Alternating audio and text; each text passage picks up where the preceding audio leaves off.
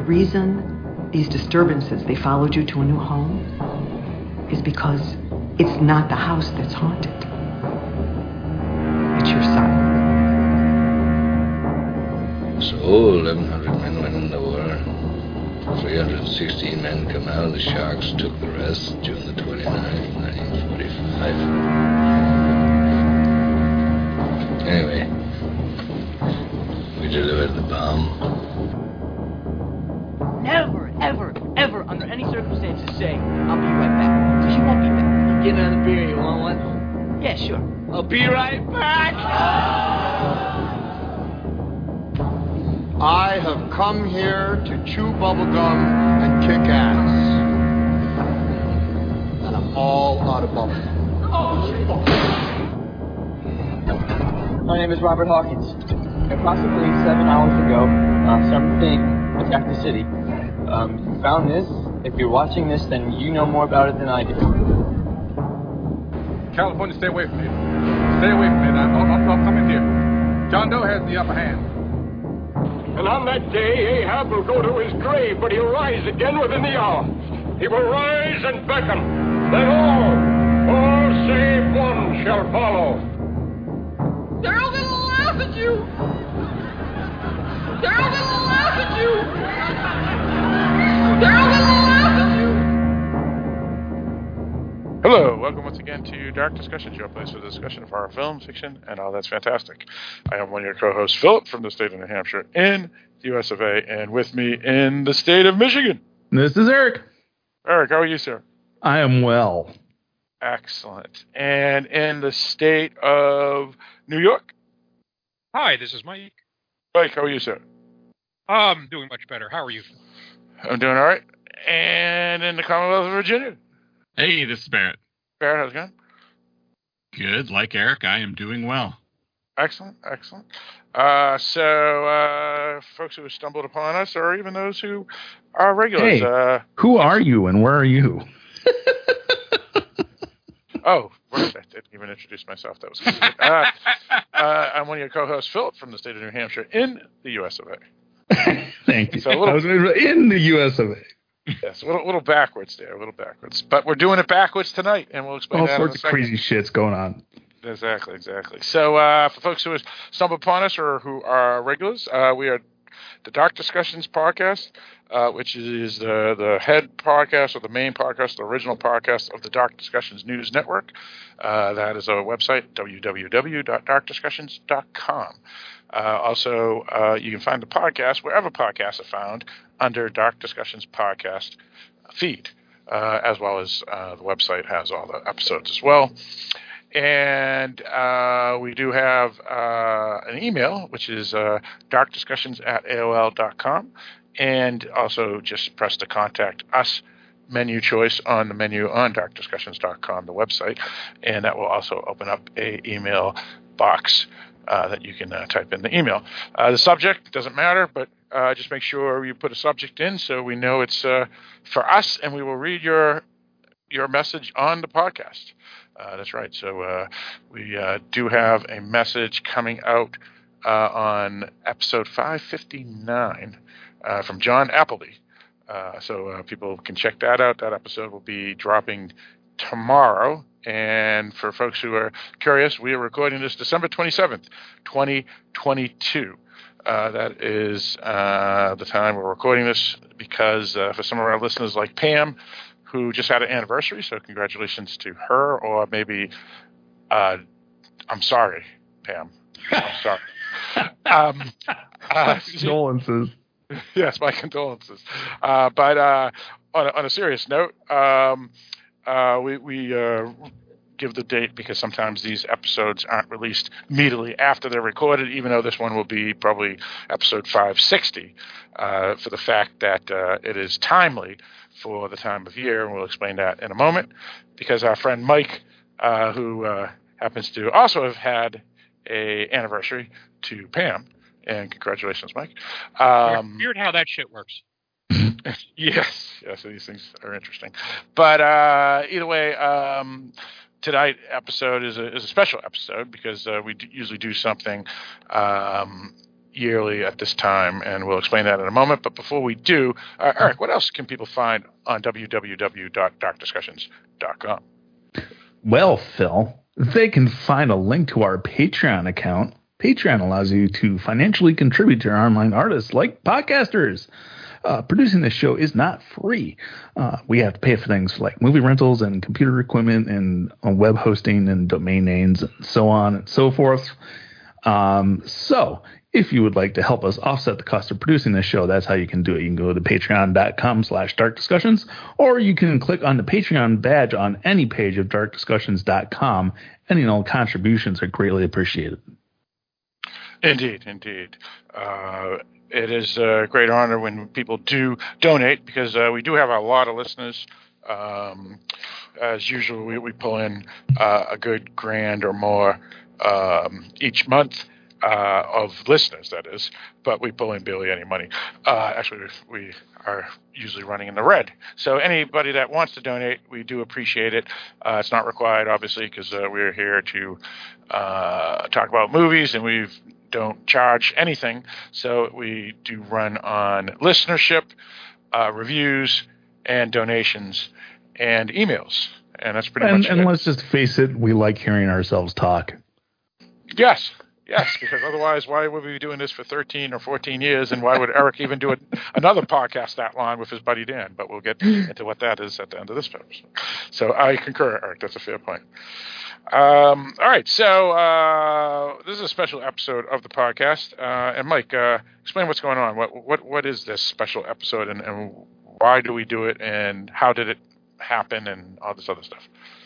Well, this was something that inspired me a few years ago. Was just the uh, Ten idea of 10, Mike. it hasn't been ten years that we've been doing this. been about five or six. Um, where I thought maybe we could do something as a New Year themed, New Year's themed episode, and uh, since I don't drink. Uh, and I, I do know Eric has some party favors, but uh, that he likes to blow on on occasion. But I didn't think we could build an episode around that. whoa, whoa, whoa. Alone. Phrasing. That was interesting. What you've got your horn that you break out for the uh, the, Uh, the horn. Yes, yes, yes. Yes. I don't know what else you might have. um, but one of the things we do is, is New Year's resolutions. I said, well, you know, what's a New Year's resolution theme? And so, well, we always have lists of movies that we've never seen that we always wanted to. And it's like, so we should ha- do a New Year's resolution episode where we finally watch that movie that we've always wanted to watch, because that's a whole lot easier than doing things like eating healthy, you know. So, um, saving money. Um, so that's what started this. And over the years, we've we've each uh, we've taken turns picking movies, watching movies that we've always wanted to see, and yet never had somehow never caught up to. Um, I still have a pretty good list of films that I have not caught up to that I've wanted to see. Um, in fact, we've been doing this podcast long enough. There might be movies that came out the first year we were doing the podcast that would qualify for this too. um, nevertheless, uh, yeah. So it's it's a little bit of an eclectic mix. None of us knows, to the best of my knowledge, what anyone else has chosen. Um, and uh, so this will be a surprise. Yep, that's right. That's right. So uh, for whatever amount of years, whether it's five or six or ten, uh, we've been doing it for a while, and uh, it's been a successful episode, and oddly, uh, one of the most downloaded uh, yearly uh, when, when we Really? do. Yeah, I did yeah. not when I- know that. yeah, yeah, it's it's right there with with the best of and you know the Halloween kills and and you know the big films. So yeah, yeah, it is interesting uh, to see that. So that's always I was a, just uh, texting with Mr. Watson, uh, and I, I told him what I watched for this, and and uh, he was like, "Oh, I love those episodes." Oh, there you go. There you go. And speaking of Mr. Watson, uh, how's he doing? Uh, what, what's been up in his life? Because we haven't, uh, he doesn't post much on. He's been one of those, you know, disappear of social media. yeah, pretty much. I mean, he's still uh, technically doing the Watsy uh, Party horror podcast, although I think he's released one episode this year. Uh, think that's right. it's scheduling. Uh, he's on the West Coast. His co-host is on the East Coast, and also does another podcast. So it's complicated to get the time. Uh, but he's still at it. He mostly just uh, he he does horror movie weekly podcast, um, and uh, Jay the Dead's new horror movie podcast, uh, both of which have not had any recent episode because the uh, the main dude who runs all those shows, Jay of the Dead, um, got really sick and ended up in a hospital, unfortunately. So Oh, he's that's too better bad. now. But uh, both those shows were uh, delayed for a little while because of that. Right, right. Otherwise, uh, those are, are weekly shows or, or bi-weekly shows that, or Um, Horror Movie Weekly is theoretically weekly, um, and Jay the Dead our new horror movie podcast seems to be whenever he feels like putting something out. Uh, it could be one time a month and be a nine-hour episode, or he could break it up into seven smaller episodes like he did in October. You never know. Gotcha. And and uh, for Mr. Watson to uh, hold off on social media, which is understandable because social media can be The devil. Uh, the devil, exactly. Uh, is there any any other re- specific reasons uh, that you know of, or, or that's for offline type of stuff? Uh, not that I know of. Yeah. He's just he's also just personal preference. it's hard to communicate with Mr. Watson, even though I I have his phone number, but he uh, is in an area where the cell phone reception is inconsistent at best. Um, so even if I text him when he happens to be awake, which is different hours than I keep, uh, sometimes I won't hear back from him from a couple days at a time because he'll just not check his text while he has service. Indeed, indeed, it makes sense.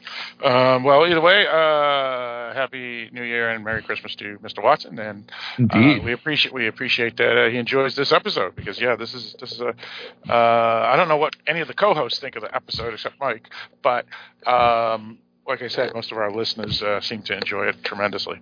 Um, all right, so that's pretty much the setup here, and uh, what we usually do is we go in alphabetical order. Uh, and then we talk 20 minutes or so about each film that that is brought up as the bucket list. After that person talks about their experiences with the film, uh, so we're going to do that, but we're doing reverse order uh, this year because uh, uh, co-host Barrett, this is his second year doing this episode, and he um, doesn't want to uh, be put on the spot. Am I right to say that, Barrett? I Yeah, so. sure, sure. Yeah, yeah, yeah, that wasn't wasn't insulting. That was being polite. Yeah. Yeah.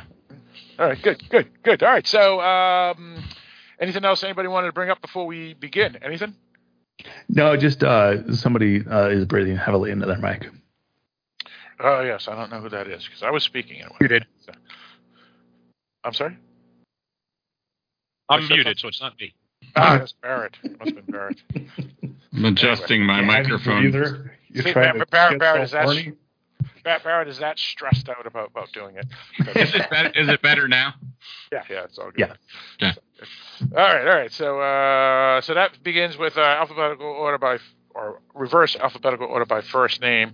Uh, so that would be me. The way everybody does it. Yes, yeah, that's true. um, so, uh, uh, I did a movie. I, I, I honestly had no idea what I was going to do until basically yesterday morning, um, because originally my, my first choice uh, was nixed by Eric and Mike because they always nix films. Even the what, next week's episode, I wanted to do a film, and they already nixed that too.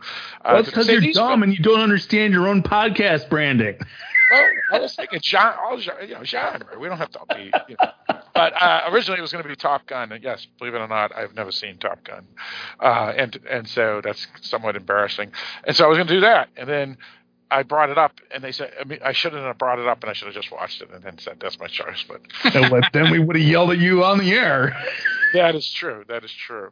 Uh, so uh, I was going through a couple of films. Uh, I was deciding whether or not I wanted to do uh, classic horror films that I haven't seen re- at all, or, or just barely pieces, like you know uh, Friday the Thirteenth Part Two or something like that. Because believe it or not, I've only really seen uh, two, one, one, five, and the remake, and that's it. Wow, that's a weird selection. Yeah, well, the five was because uh, it was at a uh, a film, a Halloween film, quote unquote, fest, film festival at a, a buddy's house. It was one of the films that was chosen, and it was actually pretty good. I, I enjoyed it, even though I know a lot of people poo poo it. Um, but uh, so I was thinking that, or maybe I would do um, another Mario Bava film um, that because I had seen one uh, about a year, two years ago for Halloween month, and it was really good. Uh, and then I was thinking maybe a Roman Polanski film, uh, but again, I already saw Repulsion. Uh, to, uh, again that same month, so I was thinking, oh, maybe I'll go Grindhouse, and so I was thinking Emma, uh, Ms. Ms. Forty Five, and oh, I just watched that this past year for the first time. Yeah, yeah. So I almost did that one, uh, but then I said, and oh, then I almost did. I was going to do that Korean film uh, Parasite, but I said, you know what? I want to do something that isn't dark, really dark, like Ms. Forty Five, or where I have to really concentrate, and that's like a four-hour movie, like all Korean films, uh, with it was foreign language, and I have to read something. That's a little bit of an exaggeration. yes, a little, just a little, just a little. Uh, so Plus, it's the Wailing. yeah, yeah, right. There you go. Uh, so I decided to go with, uh, I guess a dry, not grindhouse, but definitely a midnight movie, driving kind of classic, uh, because Eric brought it up about four months ago, five months ago. So I know Eric will appreciate uh, this choice. Um, and uh, so I decided to watch 1980s independent horror film called Alligator. Oh, nice. All right, Had right. you never seen it before? I saw the last five minutes when I was like 11 years old because they had played it as the you know the Saturday Uh-huh. night ABC movie. Yeah, that was on TV a bunch when I was a kid. Yeah, yeah, and I missed it. But then uh, I got to see the last five minutes somehow, and uh, and it looked pretty cool. And then the movie just disappeared off the face of the earth. Yeah, it was it was gone for a while. Yeah, yeah, yeah, right, right. And it's weird too because it has good reviews. It has has a, a pretty good leading man that that was real popular at the time, and and he had a rebirth uh, with with Quentin Tarantino, um, and so on and so forth. So, um, when it came out on uh, what 4K is it, Eric? Uh, Mhm. H- yeah, yeah. So so it got this really huge release on disc this year and then I heard that it was popping up on, on VOD as well, and uh, so I was going to watch it on Shudder. And of course, uh, the past half of a month or so, my Shudder app isn't working on Apple TV, at least the one in the man cave. So I gotta, I gotta. You're not the only one having a problem with Shudder. Yeah, I know, I know. It's really Could weird. because they cut half the staff. Yes, yes, they did. yes, they did. Yes. So uh, what I'm gonna check. I'm gonna check the Shudder app on my other Apple TV tomorrow, and if not, uh, I found a way to open up a a ticket with them. Um, but uh, I did find out that it was on Amazon Prime, uh, though with commercials.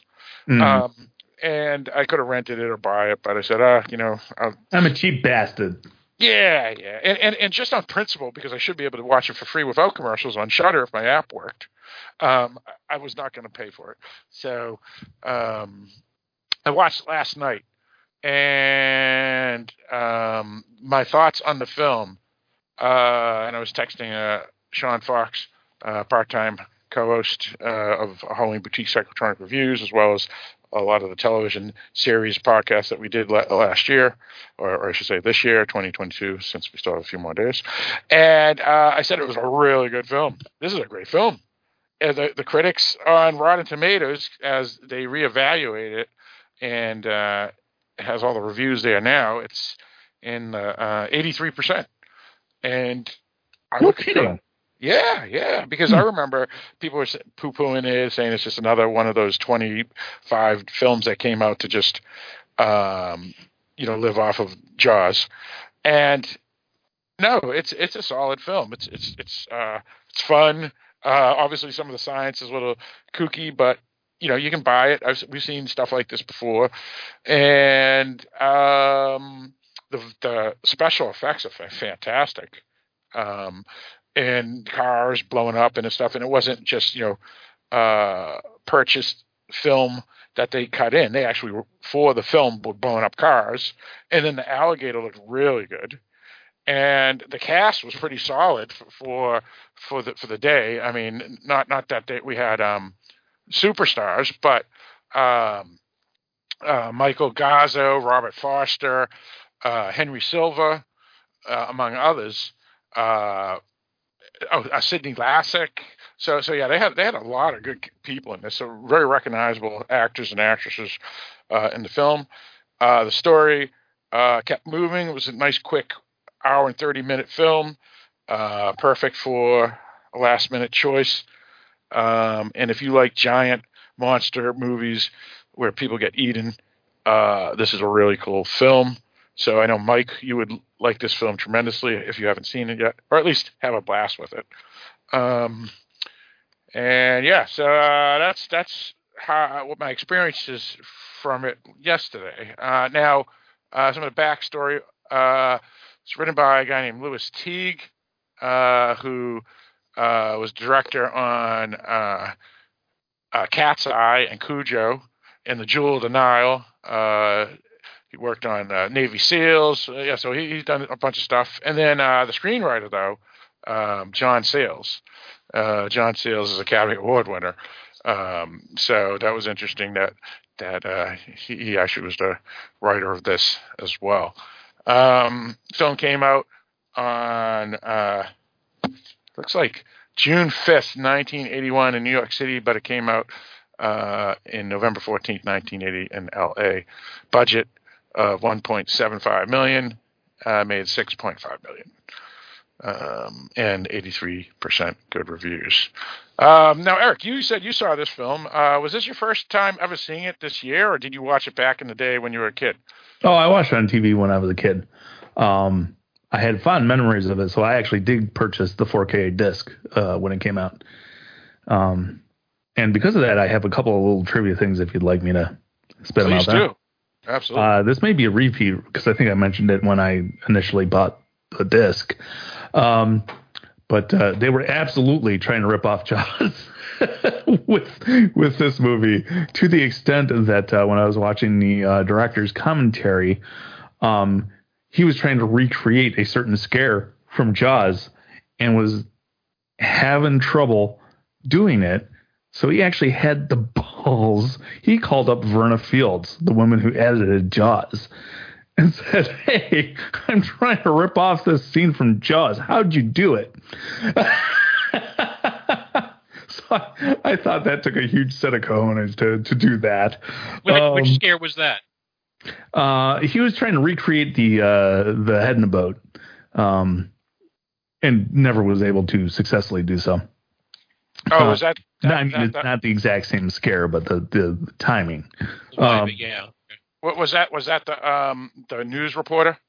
I I can't remember exactly. Gotcha, gotcha, gotcha. Um, yeah, and uh, you were talking about how good the alligator looks. Uh, one of the reasons the alligator looks so good is that a lot of the shots you see of the alligator, um, alligators are, um, I don't think unique is the correct word, um, but not like all other animals in that they uh, keep the same proportions throughout their entire life cycle.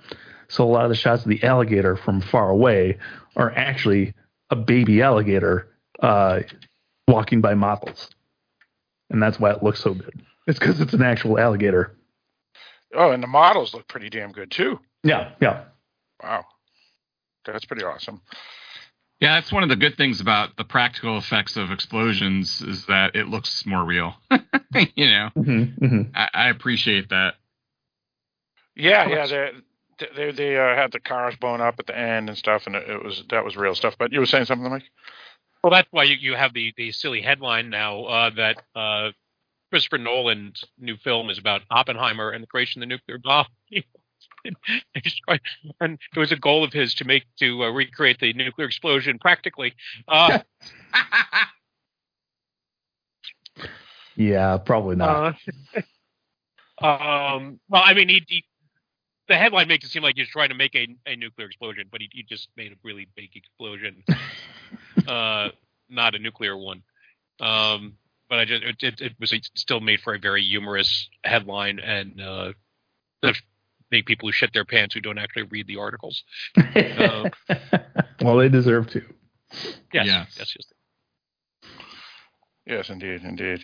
Um, now, uh, what besides the the director's commentary, uh, does it have a lot of other good extras on that disc? Uh, I can't recall off the top of my head, but uh, they did do a restoration uh, for the 4K. Um, I don't know if that's the what's up on um, Amazon or not, but uh, on a disc it looks really good. For for some for something low budget made in the 80s, it looks really good. Nice, nice. Um, Now, uh, Barry, you said you've seen this film? I think I saw it way long ago when it came out. Um, that's I don't remember it, so couldn't talk Gotcha. about it. Yeah.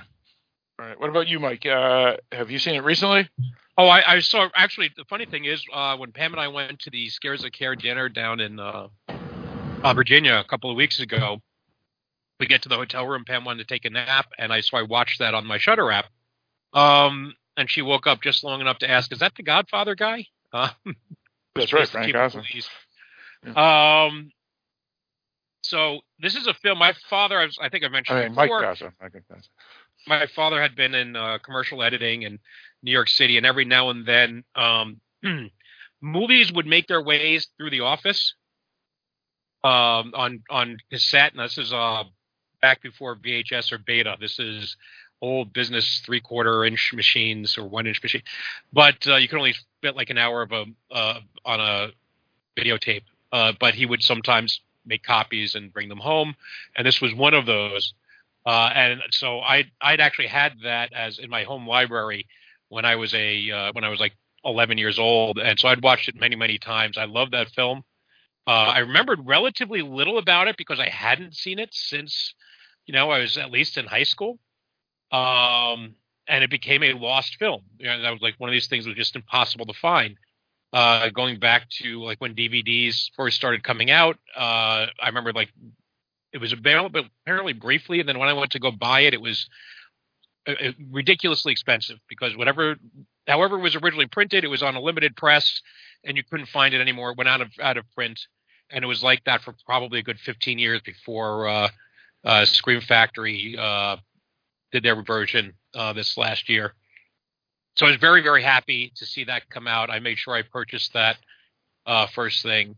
Uh, I, I think, look, John Sayles, if uh, you know the old saying in Hollywood, if you can make a good killer alligator movie, you've got it made. Um, you know, he he really does knock it out of the park. It's a, it is obviously a Jaws ripoff, as anything that is a nature horror movie of that era uh, generally was. But while ninety percent of them were crap, uh, there were a couple that were good ones, and uh, this was this may be the best of them. Uh, the only one I might put up there might be Joe Dante's Piranha, but um, yeah, this is. I, w- I was pleasantly surprised at how well it has hold, held up over the years. I took particular delight in the fact that the. Uh, do you know who the very first victim was who was killed in New York City sewers? Yeah, the guy uh, wasn't that Sydney Lassick, right? The, the guy from. no, no, no. It, Oh, the guy before that. No, who was that? it was Ed Norton. Ed Norton, for those who are fans of classic television, Ed Norton was from The Honeymooners. Was the guy was uh, played by Art Carney, who worked in New York City sewers. Now, Ed Norton on the Honeymooners. Which character was that? Was that the, the that best was friend? Art. That was Art. That was Art. Yeah, it was the friend. That was Art Carney's uh, character, Jackie Gleason's Gotcha. best friend, and he was a sewer worker. And Right, right. they and they kill him off in the beginning of Alligator. And uh, no, he, they don't get Art Carney to, to reprise his role, but it just feels to me like uh, you know Piranha 3D, where they killed off Richard Dreyfuss at the beginning. Yeah. Um, so here you have a monster alligator in the sewers of New York. So they kill off the most famous New York City sewer worker and uh, in uh, at, at the time, which would have been Norton. So I got a kick out of that. Um, but yeah, I, if you're a fan of nature horror and classic horror, it's certainly worth a watch. It's really well written, got some great dialogue in it, um, which you have to have because there's only so much killer alligator stuff you can squeeze into a two-hour movie. Um, and that's usually where these things fall apart. Is like you're waiting around for the action to happen, and uh, it's the in those in between parts. How well do those sell? And I think that sells the in between stuff really works well in Alligator. And uh, speaking of uh, uh, Piranha, the, the original 1978 uh, Dante film, uh, John Sayles, he wrote that one too. Yeah, there you go. Yeah, he has a type. Yes, yes, he does. Academy Award winner. So just you know a lot, a lot of these guys come out of Corman factories or wherever, and then they they do pretty good. And uh, he's another one. Um, Well, and the visual effects for that movie were by oh, uh, what's his name? Uh, the guy uh, Cranston. Dave- Brian, Grant, Brian Brian Cranston. No, no, no, James Cameron. Which one? Piranha. Oh, right, right, right, right. But, but Brian Cranston, he he he worked on Alligator. He did the special effects for the ex, the alligator exploding at the end. Right, right, right. Yeah. Yeah. Yeah. So, but yeah, yeah, James yeah. Cameron did Piranha. That's correct. Yeah. It's amazing how like all these guys, if you treat go back, you know, get their start in little little tiny productions. Yes, yes, that is true. That is true. Uh, so so yeah, I, I enjoyed the film a lot. Uh, I would highly recommend it uh, for anybody who likes nature horror or monster, giant monster horror, or or uh, people getting eaten by by monsters or animals. Um, the, it's kind of cool because even though it's quote unquote nature horror, it takes place in New York, not New York, uh, Chicago or, or St. Louis or Kansas City or something. Uh, but it's in a big city that it takes place because it, there's an alligator that gets flushed down a toilet and then eats um, experiments. Basically, uh, there's these people who are experimenting on other animals. So Growth hormones. Yeah, growth hormone. Yes. So it's it's very horrible. Uh, the the torturing of of animals that's implied. We don't see any, and and then the bodies are tossed into the sewers, and and the alligator eats them, and then it becomes a giant sized. Which also I think would put this under the category of urban legend horror too. Most certainly, absolutely. Yep, yep. A- Actually, I wonder if this came before the urban legend. Yeah, no, this was definitely playing off the old urban legend. It was okay. Yeah, yeah, yeah. So um, that so that happened there. So that was that was uh, interesting. So so it was kind of reminded me of that era, uh, inner city uh, monster movies. You know, like Chud and others. You know, they're all very different, but but the griminess, the sewers, the the um, the the violence that like where people literally get dismembered and ripped apart. Um, so it, it's it's definitely uh, plays up that old dirty, grungy inner city feel at points that that we've seen in a lot of of these horror films. Um, even Mimic is another good example of that, and that's that's even uh, much newer of a film than than the. Oh, and this is definitely when New York City was was an absolute shithole. Um, before Times Square got renovated and Disneyfied, and you take pictures with SpongeBob, and now this is this is this was this was classic, like uh, Death Wish New York City. Right, right, right. Yeah, now, now in Times Square you can go to Madame Tussauds and, and get a picture with Taylor Swift, which is awesome. Yeah. Yeah, I had to throw my Taylor Not like when I took school trips down there, and you'd wander the block and have your of, of pimps and junkies and whores. So, right, right. Yeah, yeah. It's much different. I, I I walked like the three and a half miles of that whole stretch from subway to uh upper west side uh, to meet a buddy of mine for for dinner when I was there to see uh Lola Kirke concert earlier this summer. And um yeah, it's it's just a tourist trap now. It's not it's not dirty at all. I mean, it's dirty like any city, but it's not dirty as in grungy and pornography and all that crap, hookers and junkies and shit. Uh, you also get to see painted naked ladies too, because that's legal in New York. So it's kind of interesting. Um, but yeah, so uh, I recommend. Uh, I enjoyed it, um, and it's now off my bucket list. Uh, it's a fun movie. Uh, any final thoughts? Anybody want to say? Anyone? Good movie. Watch it if you haven't. There you go. And I'm you would have recommend. to. Oh yeah, go on, Barry. No, go ahead. You go ahead and finish that Uh, thought. Uh, I was just gonna say, uh, and I would recommend. I, I assume, um, uh, Eric, you would recommend the the the 4K. Oh, absolutely. Yeah, if you if you if you have a 4K setup, um, this is this is a good restoration. Um, and also, if you just appreciate it when companies take these older movies and put them back into print, uh, use your wallet to vote. Support the buy the disc. Absolutely. And the number of movies that are just getting kind of dumped on release, new movies don't get good releases. Um, Yeah, it is up to these niche uh, studios or whatever they are, uh, like Shout Factory and Severin Films and boutique labels. Vinegar Syndrome, uh, Arrow Films that, that really put out these wonderful collected editions. And then I'm not saying go buy things just to buy them, but if you're if you like having those physical media, if you are a fan of these films, then uh, there's no harm in, in thanking them by giving them a little money. Um, you, you can get it at uh, I think probably like 17.99 right now on on Amazon, which is not bad. Um, and there are certain titles that when I see them, especially ones that have been long out of print like this that I've wanted for a while, I, I make sure I pre-order them because I want them to keep coming. Sure, sure. And Mike, do you have this one on on I do. the disc? Oh, you do have the 4K on this one. Oh, I ordered it day one. Yes. Gotcha. And do you have a 4K setup at your house? Yes, I do. Nice, nice.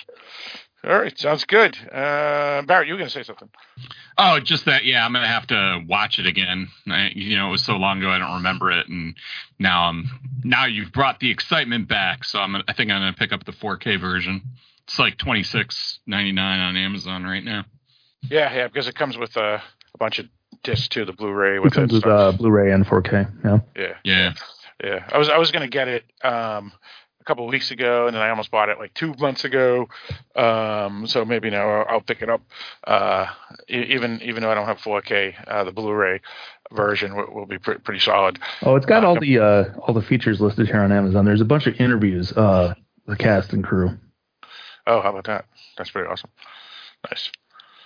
Um, yeah, and what company releases that? Is that Blue Underground or Synapses? Uh, that's Shout Factory or Screen oh, it's Factory. Shout Factory. Oh, Screen Mhm. Factory. Gotcha.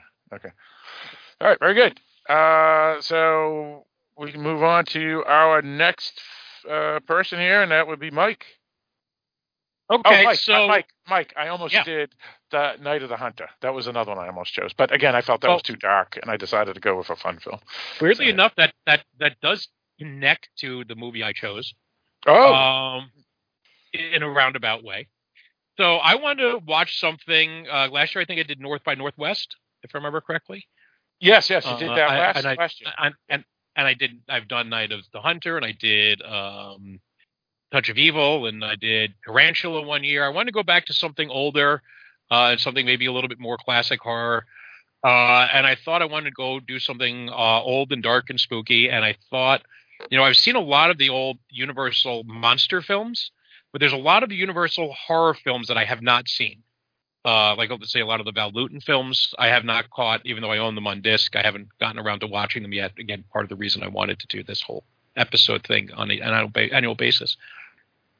Um, now, for me, my money, the very best of the Universal monster films uh, have one thing in common, and that is Frankenstein, Bride of Frankenstein, Invisible Man, and that's they were all directed by James Whale. And so I went with a James Oh, Whale directed film House. called Old Old Dark House. And uh, this is a film I didn't even know existed until uh, the uh, uh, horror etc. I don't remember if it was horror in black and white or a haunted house episode that they did. Uh, but this that means I I remember them reviewing it, and I actually was one of the very first digital purchases I ever made was a digital purchase of Old Dark House, which I then never got around to watching because it was only like ninety nine cents. Um, because it was you know, I don't know if it's public domain or, or, or what have you. Um, so yeah, so this is a like a template for uh scary haunted house movies, even though it's spoiler warning, not a haunted house. Uh, the couple driving through the storm in the middle of the night is forced to stop at a big old dark house with a eccentric wealthy family living there with a creepy butler. Um, basically, it's the setup to Rocky Horror Picture Show and so many other things. Um, certainly, if you're a fan of the the stories like Rats in the Wall or um, Fall the House of Usher, there's certainly similarities to those too. Um, I gotta be honest, I don't know that this movie aged as well as some of the others, and that's a thing when you go back to 1932, as I believe when this came out. Um, James Whale, uh, I still think directed fairly well. Not a lot of camera motion in this, which he did use more than most of his contemporaries back then. Uh, but he keeps things moving at a brisk pace. The movie's only about 70 minutes long, so not only did I have time today to watch the movie, I got to find a, a, a historical commentary track on YouTube by his biographer and watch that too. So thanks to Phil pushing the uh, podcast back by 30 minutes. Um, it is uh, stars Boris Karloff um, is the main uh, person you would recognize. Uh, he stars as the uh, as the the butler or manservant or uh, Mor- the character's name is Morgan, who by the way apparently inspired uh, Charles Addams when he was depicting the butler for his family in his cartoons, who of course then became Lurch. Uh, but also as Charles Laughton, who would one day go on to direct Night of the Hunter. And I think this was, if not his, one of his first, if not his first uh, American film. Uh, Gloria Stuart, who you may remember as the uh, old lady from um, uh, from Titanic. Uh, so yeah, it had a hell of a cast for the time. Um, it's just a very weird story because it's a lot of people sitting around talking around talking being weird. The the actual threat of the film doesn't surface until about 50 minutes in and this is a movie that is again only about 70 minutes long. Um there are certainly some weird sexually things coded in there. James whale uh is infamously uh almost was homosexual. Um apparently he and boris had some relationship issues on the set and uh, stopped talking to each other for a bit. Oh, what are you talking Uh, about? Bar- Boris Karloff? Apparently, yeah. I don't know. Um, I've never heard that rumor before. Okay, fair Well, enough. Apparently, they they played some games. Um, Mhm. anyhow, Okay. Yeah. Anyway. um, because I just read that there were issues, and I was trying to find out exactly what was co- what was the cause of the fight, and there were some relationship issues. Apparently, I, I have no idea, like just you know where exactly on the spectrum Karloff stood.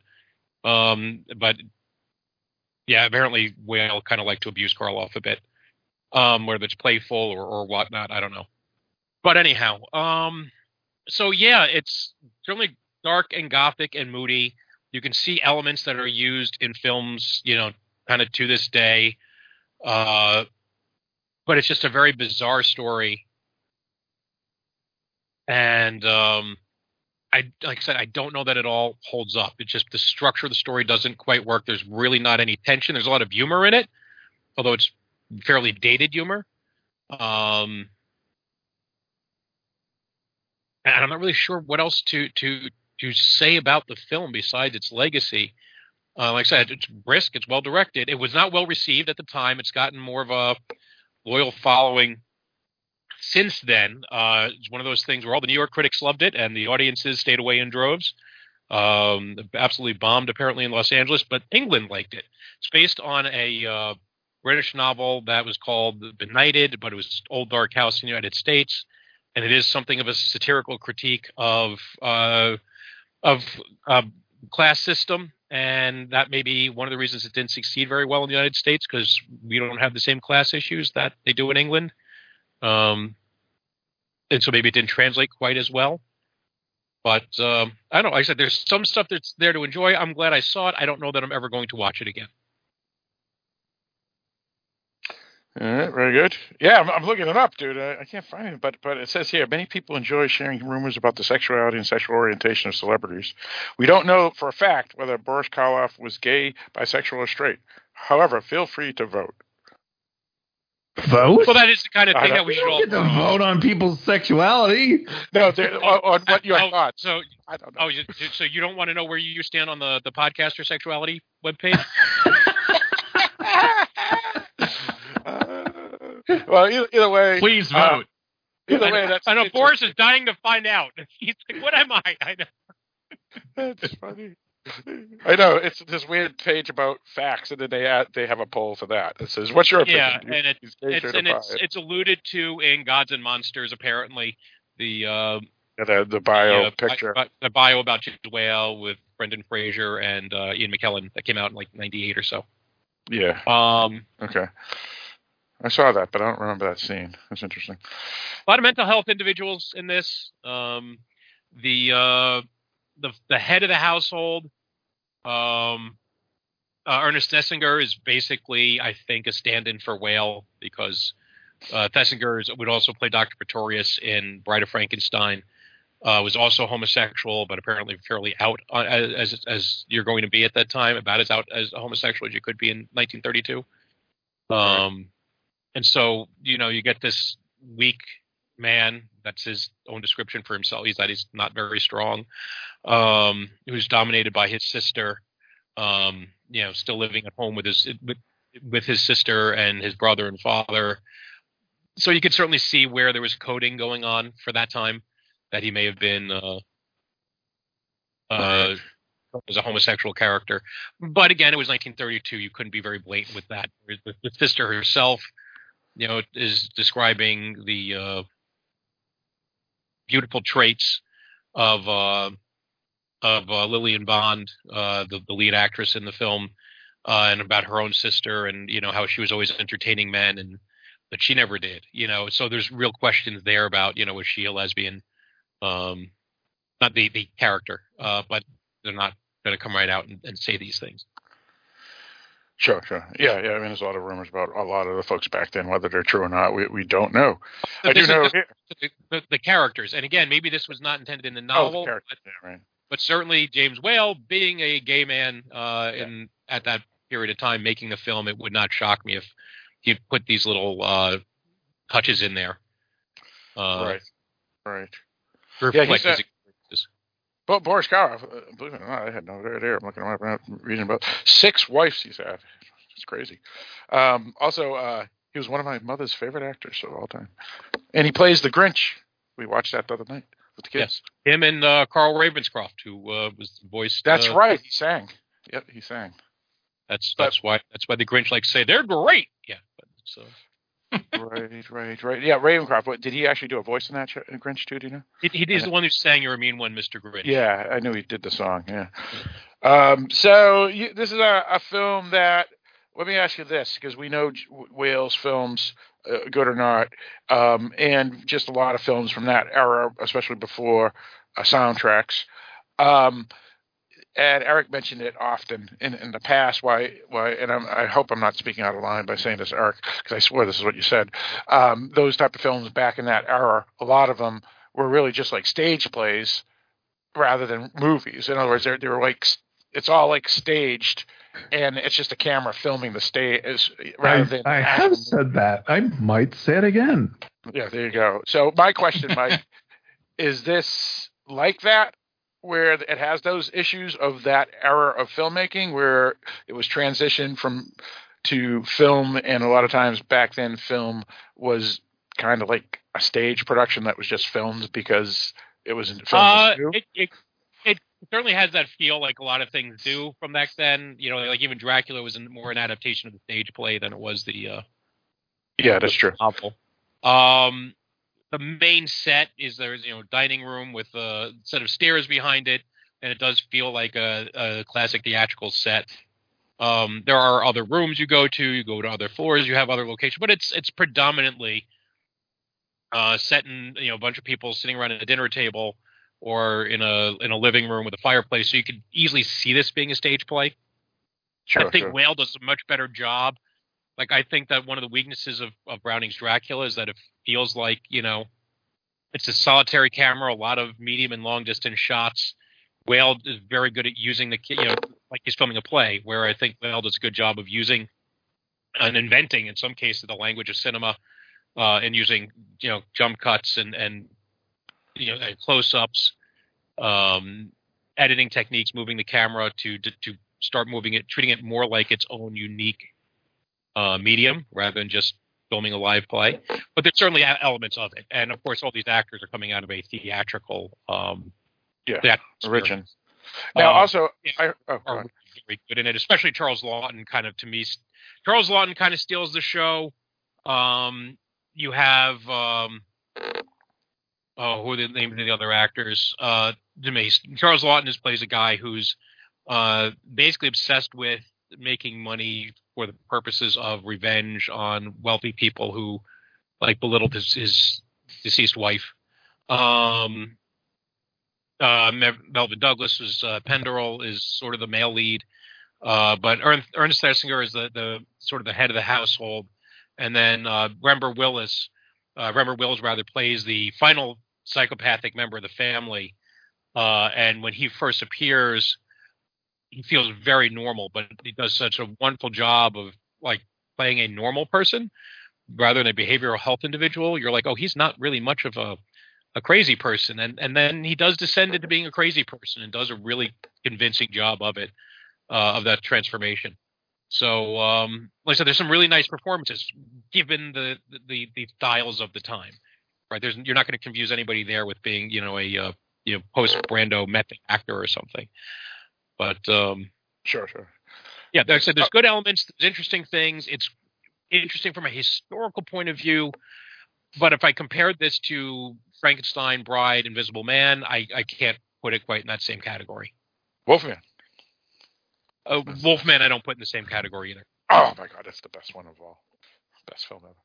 Anyway, um, uh, speaking of speaking of um, um, sexuality, Charles Laughton, he was a homosexual.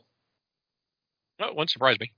Yeah, yeah. yeah. Oh, it's well I mean, known that, that he was married to Elsa Lanchester, but it was just so people wouldn't, that you know, the public wouldn't know, type of thing. I mean, I don't want to stereotype here, but pretty much anybody that's involved in theater, I kind of start with the assumption you're homosexual. Uh, Yeah, all right, that's fair. I'm Um, more surprised to find out you're not. It's just, Sure, it just, fair. it just, it just is a is a it's a stereotype. It's a trope, but it's a trope for a reason. I, I do have a question for you, Mike. Uh, obviously, this film got a lot of play. Again, you mentioned horror, et cetera, did a, a talk on the film uh, because it got re-released uh, with a lot of box sets by uh, with the Universal uh, horror films as well as Boris Karloff um, box sets and stuff, all from when Universal really released all their films back about ten years ago. And um, what I read about it back then when it came out on disc uh, was, and the reason I didn't purchase it, even though I purchased a lot of them, was because I heard that it really wasn't a horror film. Is that true? I mean, I know what you said tonight, but but for some reason, some some critics were saying, well, it's not really a horror like a film. haunted house film, but there's there's no ghosts. There's no sign of any ghosts. Yeah. horror you know horror in 2022 probably has a very different different look than horror in 1932 um you know so the Right. 90 year old film. Um you do have a you have a home with filled with crazed family members. You have a killer in it. Um Yeah, there you go. you have people who are who are, who, are, who not everyone may, maybe not everyone will survive. At least someone's going to there, there's at least murder or attempted murder in it. Um and it was intended to unsettle viewers but it was also james whale who likes to keep his tongue firmly in cheek when he's making his films too Yeah, um I, I knew this was the film when you said James Whale because I knew he's only has a handful of films before he got basically tossed um, from Hollywood for some some possible indiscretions, uh, which which would be considered Me Too, but for homosexuals instead of um, yeah, yeah. women. But when he got tossed, um, he only had like four or five films, and I know you've always talked about his other films, so I knew when you said James Whale, it was going to be this film. And so you're probably the first and only person on the podcast that has seen it. So It's um I, I will point out that this is a movie because it was not well received. Um, it got one re-release in the 1930s. It did like when they when Universal sold their monster films uh, to TV stations as a package, which is how many of us ended up seeing them uh, in the 50s, 60s, and 70s. Uh, this was not one of them. Uh, they lost the rights to the novel, and that was picked up by Hammer, who did what Hammer does and made their own version, which I am now curious to see what that looks like. same title. Uh, uh, I think it's the same title, and it was like 1963. So they basically like relinquished the the gave up on the film in 1958 or yeah, so. Actually, William Castle did it. William Castle did it. And um, Yeah. And then and having recently watched The Tingler, um, I'm really curious uh, to see what Castle would have done with it. Um, yeah, but 1963. it was a movie that was assumed to be out of print. Uh, and then one of well, I guess I think it was one of Whale's friends who actually found the a negative somewhere. Um, it was, but it was for a long time considered to be a lost film, so it kind of ties in a little bit there with Alligator, which was out of print for a long time. But uh, yeah, it, it just was sort of the the redheaded stepchild of of uh, of the the Universal horror films, because again, it was it was considered a disappointment at the time. Um, got mixed reviews from the critics. The audiences just absolutely did not care for it. Uh, apparently, at least in the United States. Um, based based on uh, Benighted by J.B. Press- Priestley. That's the novel, and and Right. the movie poster is one of the best. I love that movie poster. yeah, and uh, one of the trivial bits I read is that back in 1991, it sold the movie poster sold at auction for, as like for the highest that amount that any movie poster had ever sold for. I'm sure that it is since uh, been outsold because you know that was 30 years ago because we're old. Right, indeed, indeed. Yeah, that, it was. Uh, uh, and that movie poster is that like one of the last original ones, or, or actually the, the the main version that was used for the reprint. Do you know? I, that I don't know. Gotcha. Now, uh, Barrett, have you ever heard about this film, and uh, or have you seen it? I have never heard or seen this film. Heard of or seen. Gotcha. And what about you, Eric? Uh, have you ever heard of this film or seen it? Nope, never heard of it before tonight. All right, very well. Um, all right. Uh, anything else anybody wanted to talk about? Uh, Old Dark House. All right. Sounds good. So uh, we go to the next person in line, and that's you, Eric. Alrighty. Um, I chose a film that's older as well, not quite as old as Mike's. Um, but I chose a movie um, that, if it's not the first, it's one of the first uh, Evil Child movies. Uh, and Mike will tell you that's a redundant term. Uh, evil Child. Um, but uh, yeah, I went with 1956's The Bla- The Bad Seed. I almost chose that last year. Holy shit. Yeah, yeah, I'd never seen it and decided it was time to get it under my belt. Um, I was I was I was laughing my ass off on mute earlier, Phil, uh, when you're when you're recording my thing about uh, the seeming the movie seeming like a stage play. Yeah. Because this movie right here is the ultimate example of that. Um, the Bad Seed was actually an adaptation of a screenplay that was adapted from a novel, or not a screenplay, sorry, a play, a Broadway play. Um, so not only did they adapt the play, but they got the same cast uh, that had been on Broadway. Um, it had a successful run uh, for 300 some odd showings. And um, the director, Mervyn Leroy, um, got all most of the same people to come reprise their roles for the movie. Um, and for for some reason, uh, there's even a, a, trivia note here about how uh, the uh, the dude doing the TMC uh, interview for this um, was talking about how disappointed he was that the director didn't do more to get the actors to tone down their their stage performance in this movie because they're just doing the same thing they did on the stage um, which when you're not trying to reach people who are sitting 300 feet away from you uh, makes everything look grossly exaggerated and unrealistic. So, uh, in that manner, uh, this movie uh, hit uh, like all my bugaboos with older movies um, because it was indeed basically a reproduction of a stage play, and intentionally so. Um, however, the play was very successful, as was this movie. Um, it was nominated for four Oscars. It didn't win any, but it was nominated, uh, and uh, the lead actress did win a Golden Globe. So, um, I'll pause here to ask if anybody else has seen this movie. Well, I have not. Uh, like I said, I, I almost chose it last year, and it was the very last film that was cut from my choice simply because it's an hour and 29 minute film and I wanted a shorter film, and that's why I didn't choose it last year, and I chose whatever film I chose instead, yeah. and I can't even remember. Uh, so I have not seen it now. Uh, Mike or Barrett? I have not either. Uh, I have not seen it. It's one of those on my on my list, and that might be a choice one year. Um, but yeah, I, okay. but basically, I've heard what you're saying, which is why I've never been in a rush to see it. Mm-hmm. Um, you know, I think the the uh, certainly it's the the the grandmother of the uh, Evil Child films, but uh, mm-hmm. uh, I think it's probably been done better since then. Probably.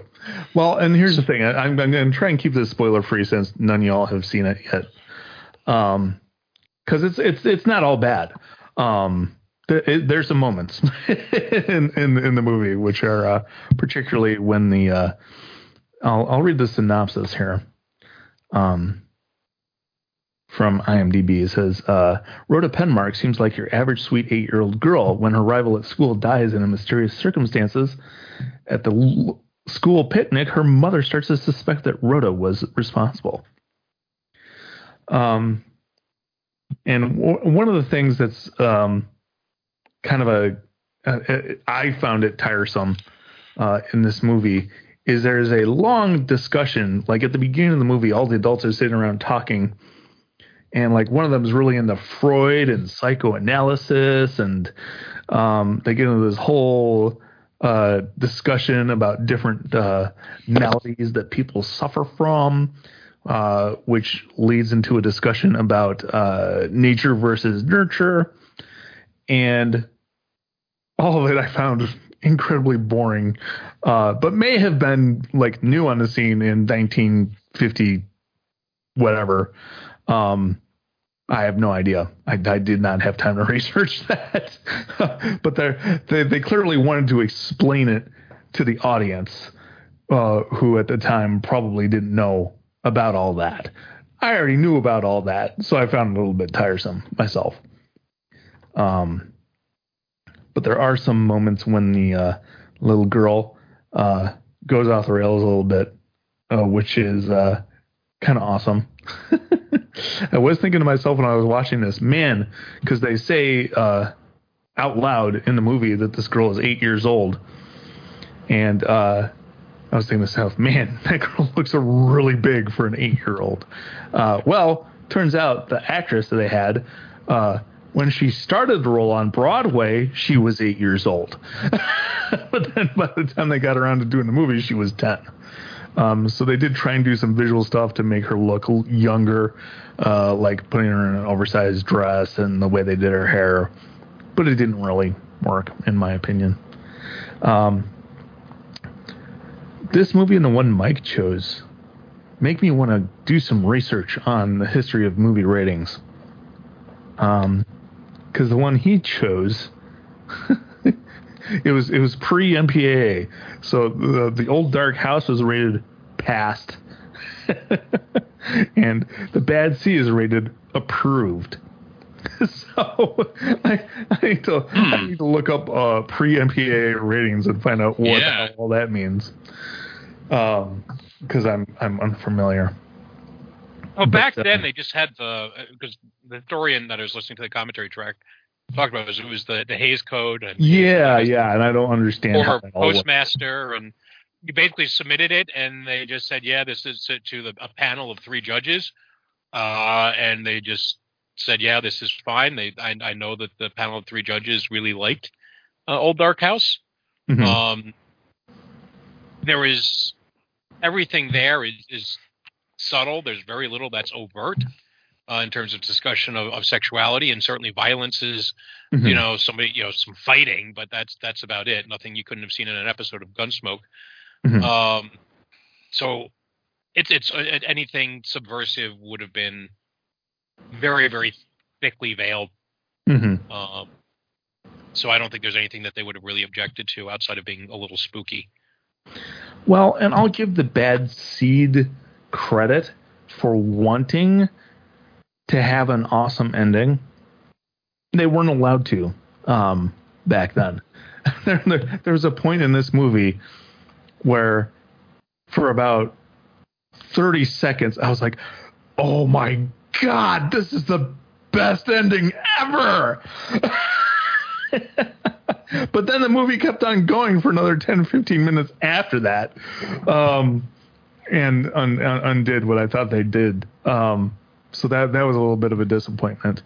Um, the end credits of this movie are very strange because um, they pulled so much directly from the play that they also did a curtain call uh, at the end of the movie although you know uh, since they're doing it on a set on a stage each uh, there was an announcer uh, that would announce the name of each actor and they would come present themselves in the doorway and then at the very end uh, the last one to be called is the woman who plays the mother um, who who after she takes her bow uh, then goes over to find um, the girl in Rhoda uh, on the couch and put her over her knee and start spanking her and they took that directly from the curtain call from the play.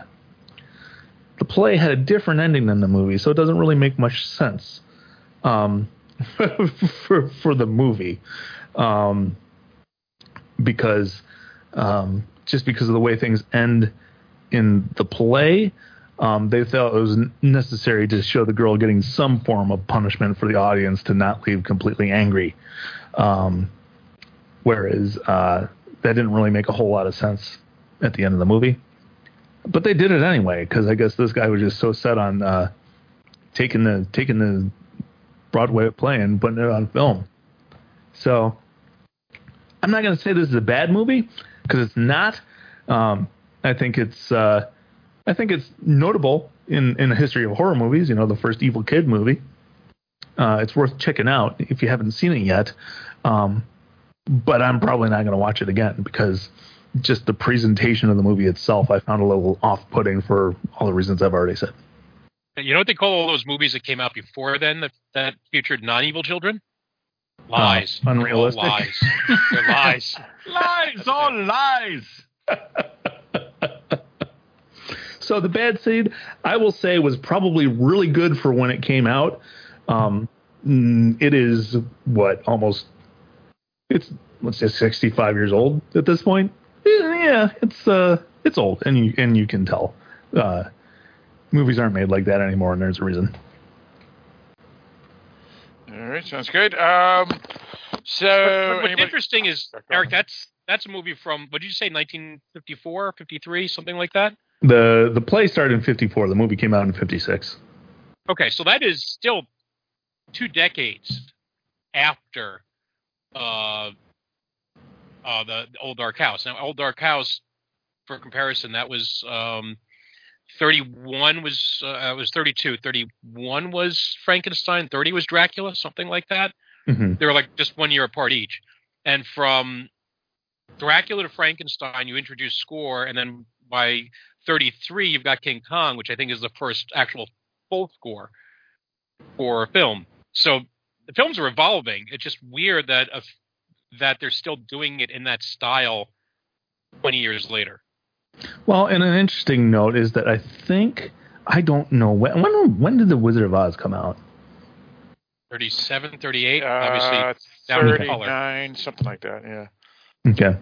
Because I noticed when I was looking at the uh, the listing on IMDb for our, the award nominations, uh, one of the Oscars it was nominated for uh, was Best Cinematography, comma Black and White. So apparently, even at this point, uh, they were still distinguishing black and white and color uh, for that, at least as far as the nominations go, which I thought was kind of interesting. Yeah. Yeah, that is interesting. Uh, and when was the stage play again, Eric? I missed the date that you said. 54. Okay, and this movie came out what year?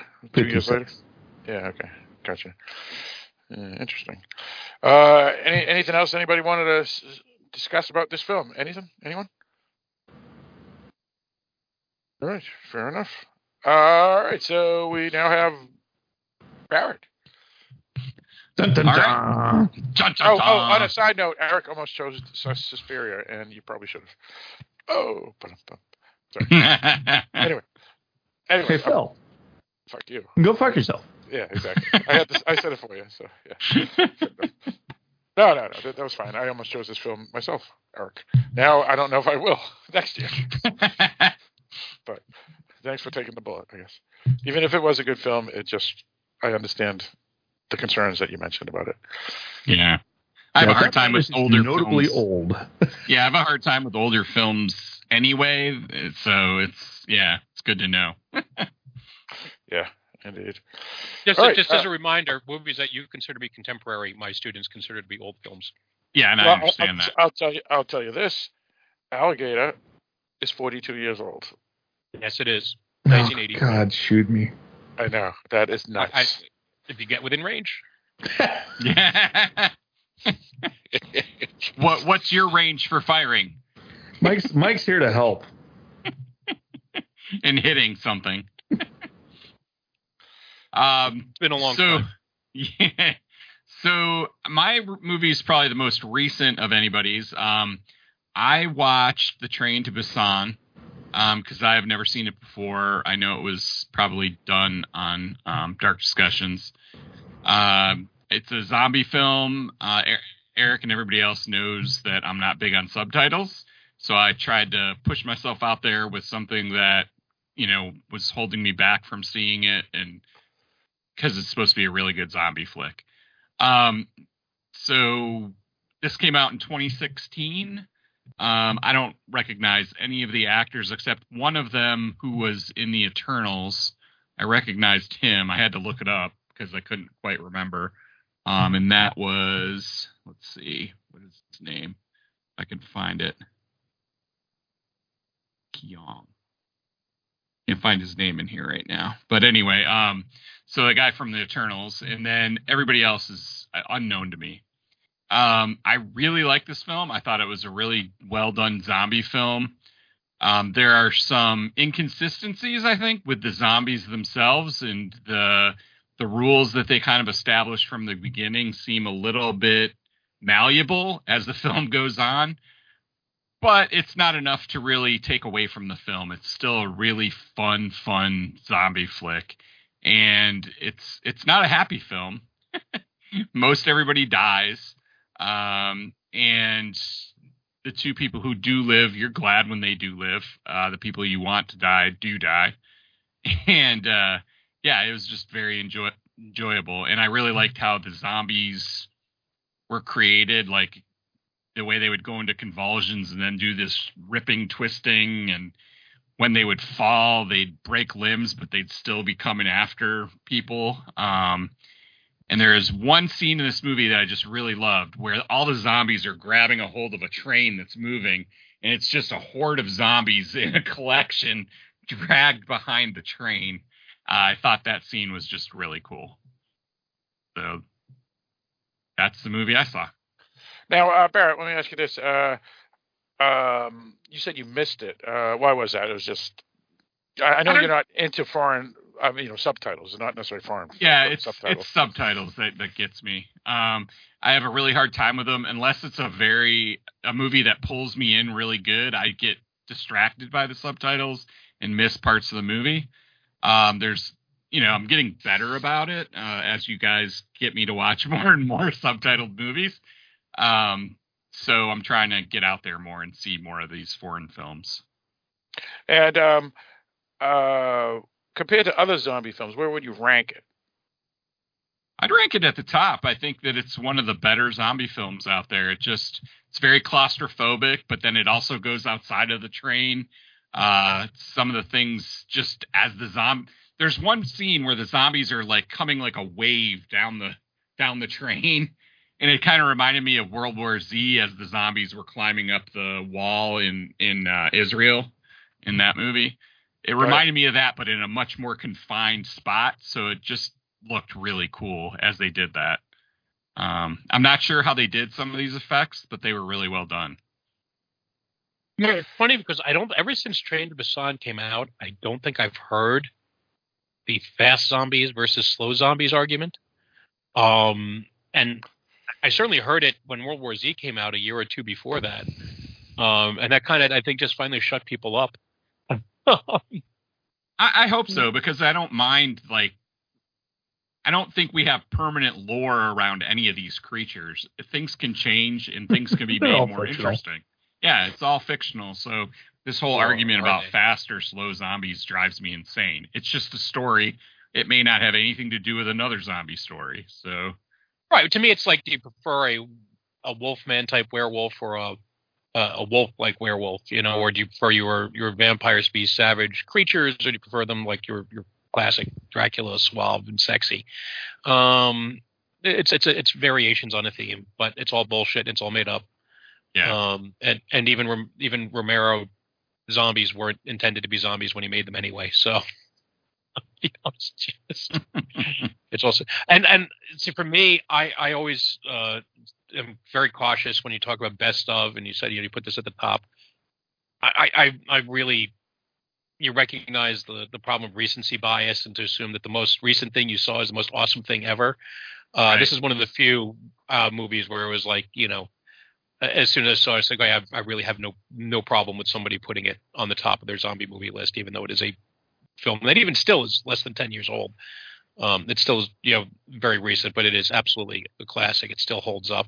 Uh, I last saw it uh, at AMC last year when they were doing their uh, secret viewings. So you didn't know what movie Hmm. was going to be airing. You just paid five Oh, dollars cool. to go see a horror movie, and you didn't know what it was going to be, and it was Train to Busan, and it was like, and and so I got to see it with an audience in a theater that had many of whom had never seen it before.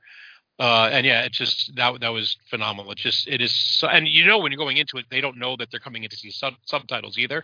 So you could just really piss an audience off by doing that. Yeah. Um, uh, but that was that was an absolute blast. And what I love is that they they really everybody gets their own little story arc, right? Like think about like the, there there's an obvious Well, main character and him and his daughter, but like this, I think like the sisters, um, the, the the working man and and his uh pregnant wife. Um, the, there's the the was it the salaryman, the boss, you know, who's who's a bit of a dick. Um, you know, Yeah. everybody gets Well- every everybody has an arc. and and and Mike, that's a that's a perfect segue for me to jump in with what I was going to say uh, about this movie, which is that it's a perfect example of something I've long believed, um, which is that um, the the best horror movies are the ones that make you care about the characters, Yep. um, right? Because if you don't if you don't have any feelings, positive or negative, about these characters, ooh, there's a bunch of zombies, uh, whatever, you know. Ooh, they're scary, sure, um, but you, you know, there's no stakes.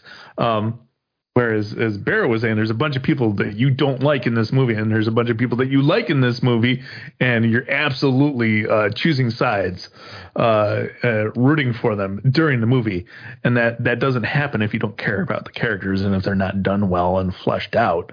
Um, in a manner which makes the audience engaged. Um, so I think that's uh, as as well as having scary zombies. Um, that aspect of the movie is what really makes this stand out above a lot of other zombie movies. You and know that what brings else- up well, I was just say that to add with Eric, that made me enjoy the film a lot too. Besides the awesome zombies, the horror, the the the, the stories, and and the, about the characters and whatnot, is um the characters that you become attached to, um like like the tough guy, and obviously the father. You know, they, they're everybody's kind of flawed characters, but and and and, and no one's really like like people are acting who they are. They're uh, I mean, obviously the the tough guy is kind of superheroish here and there at points, but not really. And and so there's no like true superheroes, which I liked about the film as well. And when people did get bit, it was devastating because I really like these characters a lot. Exactly. Well, there's one in particular towards the end of the movie. I'll I'll admit it. I teared up um, Yeah. because they did it so well. Um, when one of our protagonists gets bitten towards the end of the movie, um, Yeah. you you get to watch him lose the last the last moment of his humanity um, before he becomes a zombie and dies, um, or at least becomes a zombie. I'm assuming he dies eventually. uh, but yeah, and and that doesn't work if you don't give a shit about the guy. Um, so yeah, it was really well done. Well, and that's where subtitles kind of, if the movie's not done well enough, that's where I have a harder time with subtitled movies is caring for the characters. And this one was just so well done that it didn't affect that for me because it because they made you like these characters so much or hate these characters so much. Either way, I had strong feelings for pretty much every character that made it through towards the end. You know, so Mhm. That's interesting, Barry, because I actually have the opposite problem. Um, Yeah. I find the the actor's original performance, whether or not I understand what they're saying, for me, um, generally conveys the feeling better than an overdub, which is why I don't mind reading the subtitles and getting that original emotional performance from the actor on the screen. hmm, interesting. Yep. Yeah, I mean, I The mean, weird thing for me is I, sorry. Oh, on, I have a harder time with English movies with English subtitles, um, which because Pam has uh, hearing loss, we I often have to watch things in English. with the Yeah. subtitles turned on. Well, and I could find them weird because sometimes they don't match. Right. Well, there's well, that's not that's not the issue. It's just I find myself reading the film instead of watching it, and I don't need to. Um, Oh, that's a pain in the ass. so- I agree. Oh. so, so that Yeah. distracts me. Yeah. Same, Um, same here. so I try to keep the subtitles on like the smallest font possible and as translucent as possible, so that it's like So not Pam like has to sit screaming right in my in front face. of the screen. yeah, kind of. But then, like when she gets the chance to control, they're like you know size forty-eight font, you know, uh, and probably in, in pink or green. Yeah, right. yeah, exactly. And it's like, oh, Yeah, and yeah. Uh, Yeah. So for for me, um, subtitle. I mean, uh, dubbed has never really been a problem because I mean, like Mike, I, I grew up on all those Godzilla and and Chinese, Hong Kong karate films and and Italian horror films that are that were all um, dubbed anyway, uh, intentionally for every audience. Um, so they they they had a English, they have Italian, they have a Greek, that you know, on and on, and so that never bothered me. Uh, but um, uh, for this film here, I, I know what you're talking about, Eric, which is um, and you too, that it's so well done the acting. I mean, Korea Korea obviously has a lot of great uh, filmmakers and actors and actresses, and even though it's subtitled, um, like you said, Barrett, you could you could feel the emotions that's going on uh, without really being confused. And as you said, Eric, generally when it's the original language anyway, you can you can usually feel it and, and uh, how the actors are really acting. While in some subtitled films, it can be difficult because you don't know necessarily. But but here, this film here, I don't think there was any problems at all, and you could get the the. I think it helps that it's also an, a very actiony film. Um, yeah, yeah, that's true. You know, so you're not watching uh, Waiting for Godot or uh, My Dinner with Andre. You're right. It's not something that's very dialogue heavy that you're going to Well- end up. Right, that a- it matters. Right, that's a good point. It's a very smart film too. I mean, which is also what brings it above a lot of other films. The way they go through each of the cars to get to some of the people is very different. Each car they have to choo- you know figure out a different way to get through it. And It's I really almost, like uh, the video game structure, right? almost Yeah. yeah yeah. yeah. Yeah. Yeah. Or, or a sewer sewer film or a sewer video game or yeah, exactly. Video game structure. Period. Yeah. Yeah. Excellent excellent uh, analogy. and all of their methods were unique and interesting. So it it was fun to watch and see what they were going to come up with.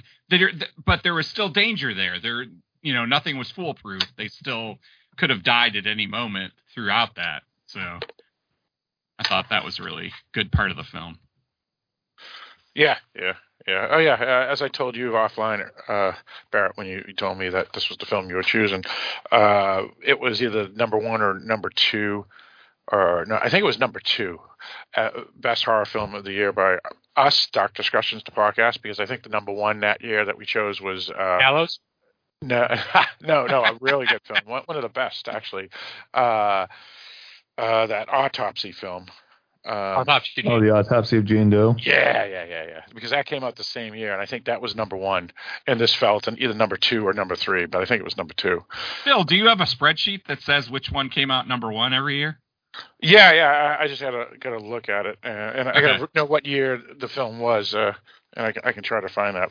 I've been tracking everything on Letterboxd since like 2017, but I don't have anything before then. Well, I mean, and that we do, wouldn't be the to, averaged out one number one for the whole show. Everybody on the show, right? So Phil has right, that probably right, on. right. That, so, that, that is- yeah. right. That's Eric's. Yeah, yeah. Yeah, but there's so few of us on this that like you just need one weird opinion and it throws can throw everything off. True. Um, you know, one It's person can love a film. Opinion. Well, or not. I mean, Eric, you tend to be the most mainstream, and Yeah. Phil tends to be the most Phil, the mo- most unique. Um, but it's and then the rest of us tend to be somewhere in the middle, and it's just so sensitive on who saw what that year and who didn't see it, and and What- what really, year- I mean, so- What year was this film anyway? 2015 or 16. 2016 is what it's is Oh, when it's it said it came old. out. Anyway, continue, uh, Mike. Yeah, so I mean, it's it's neat, it's interesting. It's but the I think the individual lists are always more instructive than the the combined lists. Um, I don't know, Mike, because our combined lists have been pretty pretty solid. every year. Oh, they I mean, have been, but because we Yeah. because we have taste. Yeah. Uh, so so still, so, but it's um, but again, it's you're not going to get the, the lists are never going to match up anyone necessarily exactly, and it's again, it's a movie that maybe two people saw instead of all four people saw. Yeah. is going to rate differently, and Yeah, and that's true. That's true. Yeah. Um, yeah, I'm trying to look for the spreadsheet now. I can't find it. Uh, but but uh, we do have the the podcast episode. Um, that Yeah, that yeah. happened. It's out there and- somewhere. Yeah, yeah. Um, let me let me see if I can if it's even listed. So that would be autopsy, autop. I'm trying to figure out how to spell that. Autopsy of I can't spell that wrong. Uh, anybody auto- A-U-T-O-P-S-Y. Yeah. P S Y. Yeah, that's it. Yeah, I'm adding an extra O in there. Autopsy of Jane Doe. All right, let's see. Um, okay, it is. All right, that was episode 268 of the podcast. So it will be sometime after the 268. Um, yeah, so let me let me look on the podcast sheet now.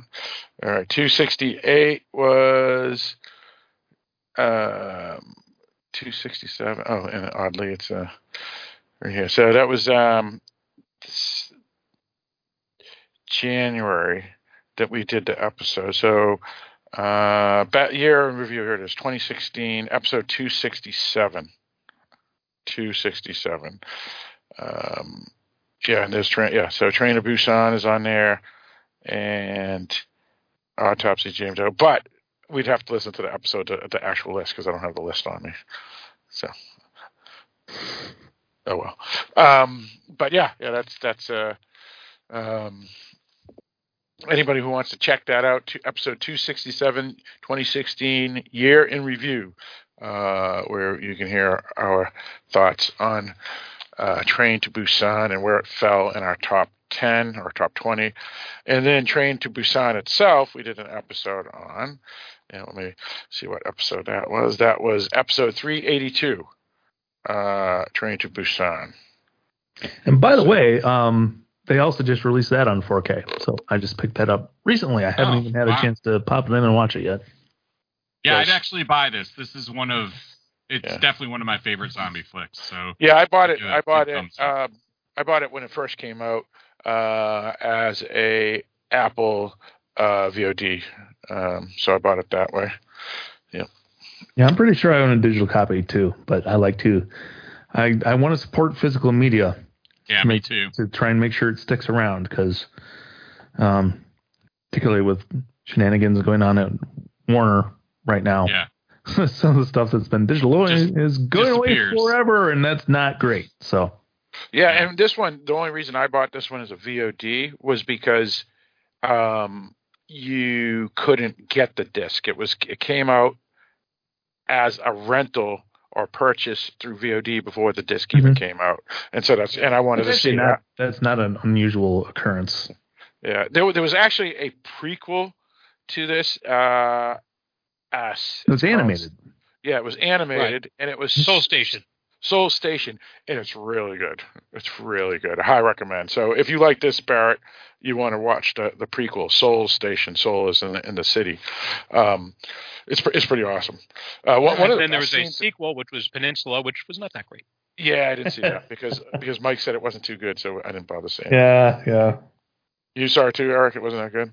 I I can't remember if I avoided it or watched it and forgot it. Right. But that's the reason we didn't do an episode on that uh, because it was um, Mike. Mike kind of let us know that it was yeah. I still that it was crap, it. but it was just such a Downer compared to the significant step down. Yeah, it, it was basically a generic zombie film, uh, which is exactly what the original was not. Did you see Seoul Station? I did. I don't remember being all that enamored with it. I know it got a lot of good reviews. Um, I, I Yeah, thought it, it- was okay. I but I, I don't know that my it had my uh, full attention. Oh, I I just got to play. I have seen Peninsula. It was not great. Yeah. Okay.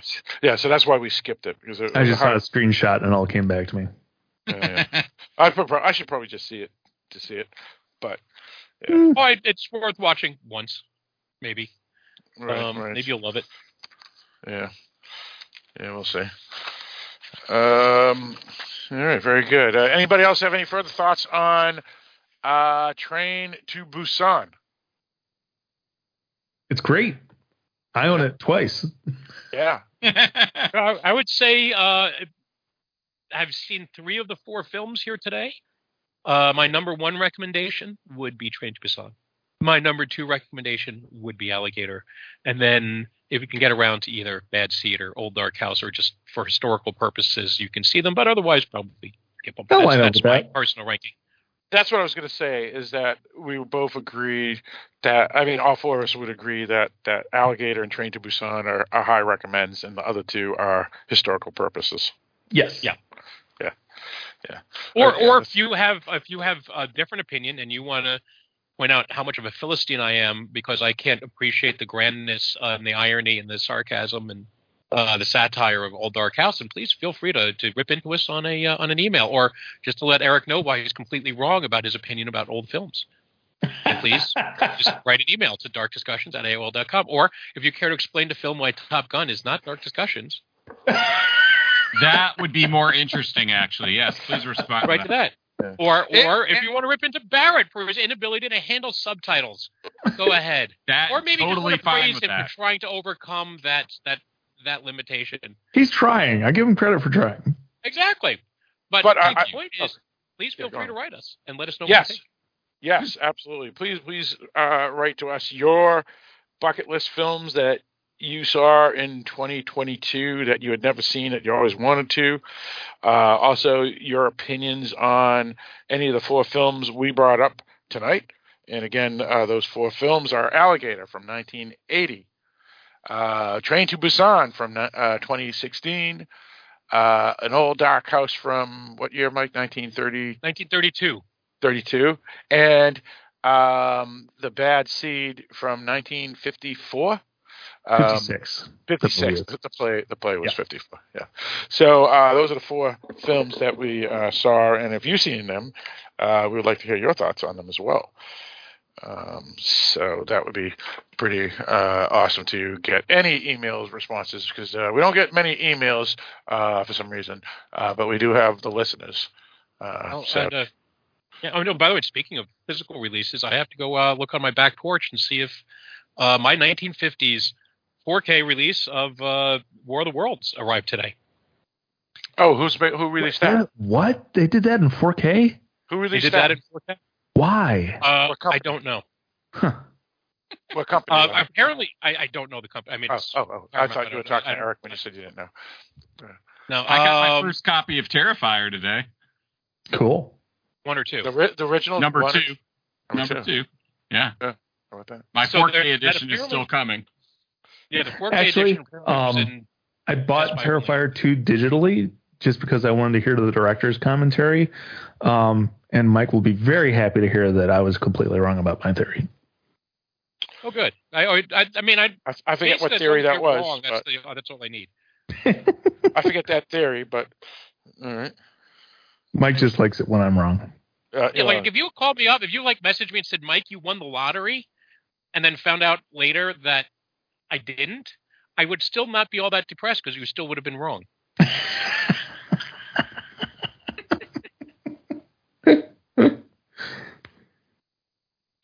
fuck around out loud. But yeah, the, the apparently the one thing is the 4K release of War of the Worlds digitally removed the wires, and I don't know how I feel about that. Um, I, you know what, I, I think that's okay because I read articles about that too, even when it went to Blu-ray, and I was okay with it because uh, their their argument for those who were okay with removing them was the intent was to never have you see them, and with the upgrade in quality uh, going to Blu-ray and now to 4K, you suddenly see them, and if the uh, if um, uh, the director or um, George Pal, uh, the producer, was was alive, they would probably agree that yeah, let's let's let's get rid of those Well, parts. quite quite frankly, doing something like that is the only reason I can see to do a 4K release. Right. Or move Agreed. that up. Otherwise, It's like really it's obvious. like you got to be. I mean, well, let me rephrase this. I find that I am selective when it comes to buying things on 4K disc because some of this stuff they're just taking the same transfer from the Blu-ray and slapping it on a 4K disc and charging more for it, uh, which is, is not worth my time or money. Um, but in the cases where they're putting extra features on there or taking the time to do a restoration like they did for Alligator, um, then yeah, if if it's something that can be made to be looked better, then I'll absolutely invest in, in a 4K disc. But something like War of the Worlds, I mean, I, there's only so much you can do with that. Well, the thing is, I mean, I, I most of these I did research on uh, like Blu-ray.com and look at the reviews of the the transfers because uh, there's some where they're like, yeah, it's not worth it. Um, the ones from the things that were actually filmed on film have higher resolution than a lot of the stuff that was eventually filmed digitally um, and, or on video, like back in the in the in the 80s and 90s. So you can actually get great transfers. One of the best transfers reported reportedly is uh, Ten Commandments. Well, if you if you have a pristine copy of the original, right? Yeah, which is not always available. Right. Um, and they just did the upgrade of War of the Worlds on Blu-ray within the lifetime of this podcast because uh, I remember getting that. Um, and now it's up to 4K, but it was on sale today, uh, yesterday, so I bought it. Um, I have no idea. But it also it also came with a copy of uh, a Blu-ray copy of When Worlds Collide. So I figured, all right, you know, to get the two of them. When Worlds Collide, have I seen that one? That that's not the one with with the, um those cool monsters, is it? No. No, okay. You know what I'm talking about. I this is, this is I I don't know. Uh the Morlocks, not the Morlocks, the the ones with the they, they like crab monsters with big heads. That um, it was a great film. One of your favorite oh, science fiction. No, one of your favorite science fiction films. And oh, oh, oh uh, with the oh, uh, this island Earth. Yeah, yeah, yeah, yeah. That's the one. Yeah, so it's not that no, one. No, no. Yes. When worlds collide. No, this was uh, when worlds collide. I think was like another planet hurtling towards Earth. Um, oh, okay. Yeah, I don't think I've seen that. But uh, that was another like George Pal science fiction classic from back in the day. Um, no, but, but uh, just to finish up my thoughts about restoration, uh, if you really want to see the amount of work that goes into a good restoration, um, I think it's about an eight minute long uh, feature uh, that's on the disc, and you can find it on YouTube uh, about when they did the Universal's 100th anniversary Blu-ray release of Jaws. Uh, the amount of work they put into that is is like you mean 50th anniversary, not 100th. Astounding. There, you said, the 100th a, anniversary of the company, Universal. Oh yeah, yeah, yeah. I do remember that now, Eric. Yeah. yeah. So, so it's and really we're old, but we're not yet old enough for the 50th and, and the care they take. Yeah, right. It's it's not 50 years. It's 46, I think, right now. Whatever it is. Yeah. Yeah, so that's that's a pretty good documentary. Even though it's eight minutes, it's still very informative. Oh yeah. Nice, nice. Yeah, it shows you everything they did to restore um, the film because that's a case where even though they did have the archived copy of the film, it still had like scratches and stuff on it. Um, so some of it they had to go through frame by frame, erasing all the little blemishes. And this is Jaws. Yeah. How about that? Yeah. Cool, cool. Um, all right, so that's pretty much our episode on that topic specifically, meaning our films. But uh, we do have some time that we could probably do some uh, what we've been watching or news um, and whatnot. Uh, one news I wanted to bring up, uh, even though it was a couple of weeks old now, uh, Bill Olsen, I think his name is, uh, was the head of um, Code Red boutique label. He passed away. he was having some health conditions for a good year or two now. Uh, I think related to diabetes or something. I, I can't remember. Um, and he passed away, so uh, rest in peace. Uh, what that does to the Code Red label, uh, I'm not quite sure.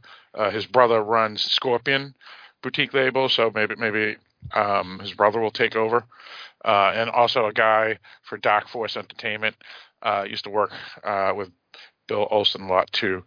Um, so we'll see if uh, maybe he takes over. Um, but as we know, with uh, something weird video when when uh, that uh, head passed away from lung cancer, um, that company pretty much uh, became stagnant um, and and is basically just there to release what they've already released and nothing new.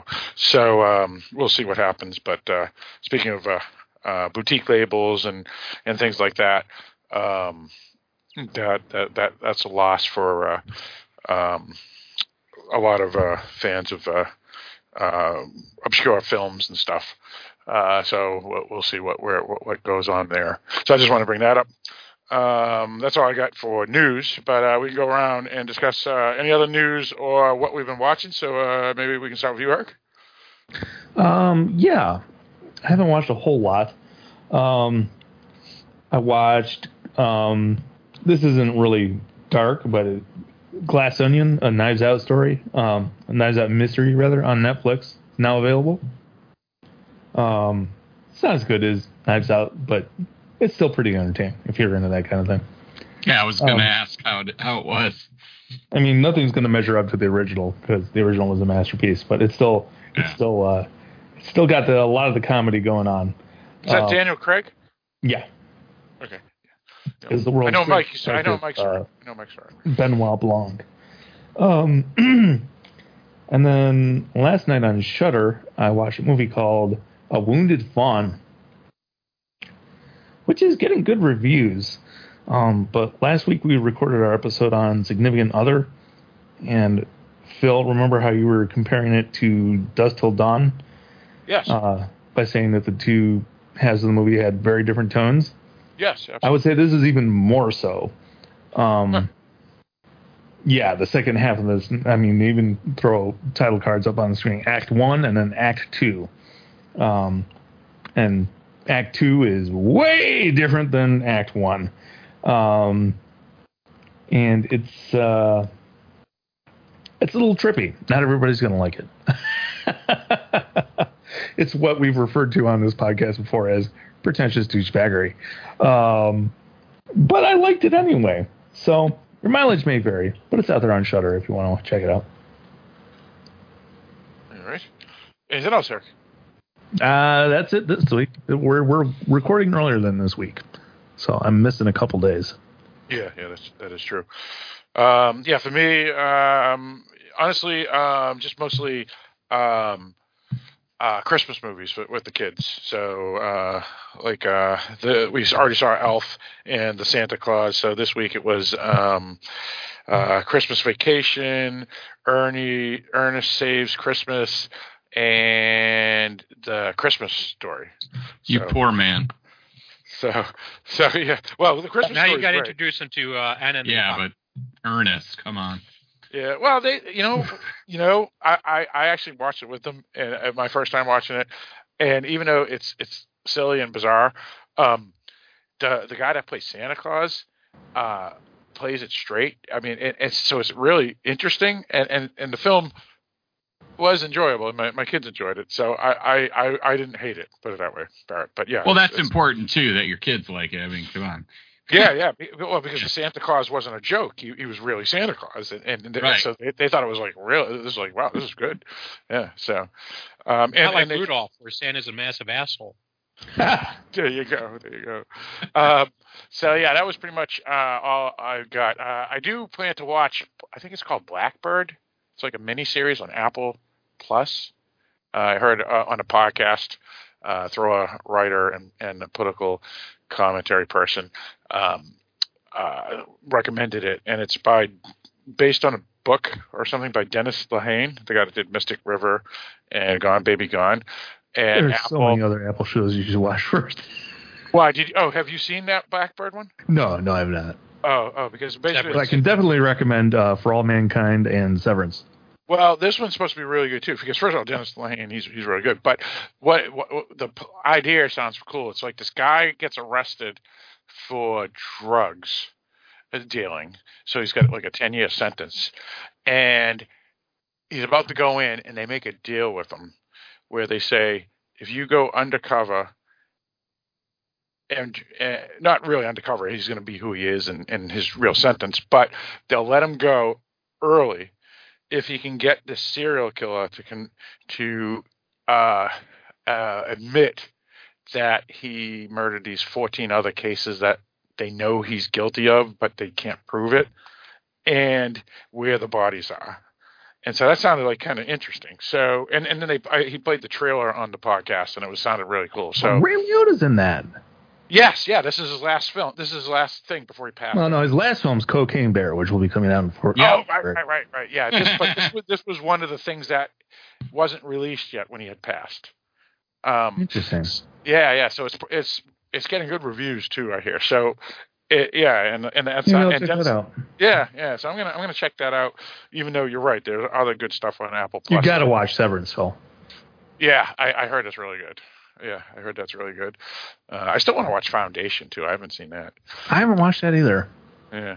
And the I heard- reviews I heard of that were good uh, not great. Oh, you heard not great too, Eric? Yeah, I mean, I, I it was I didn't hear it was terrible, but I heard it was. It's not. I watched part of it. I didn't get to the end, um, but that tells you I stopped, so I didn't finish it. Basically, all the reviews I heard were, "Why did people ch- keep trying to adapt this? It's impossible." Right, right. Yeah, interesting. yeah. So either way, um, yeah. So I'm gonna watch that. I'm gonna start that. I was gonna start that last night or tonight, but now I'm thinking I may not be able to watch it until this weekend. Um, oh, uh, yeah, and that's pretty much it. And then I'm I'm supposed to go see uh, Puss in Boots or whatever it's called with my kids this weekend. The Last Wish. Yeah, The Last Wish. What's that? Puss in Boots. The Last Wish. Oh yeah, That's that's it. Yeah, that's it's the a whole title. sequel, Phil. Yes, yes. Actually, yeah, we the watched third or oh, fourth film, I think. Yeah, so we watched the 2011 Puss in Boots or whatever it's called. It's a, it's a Uh, sequel to a spin-off. Yes, exactly.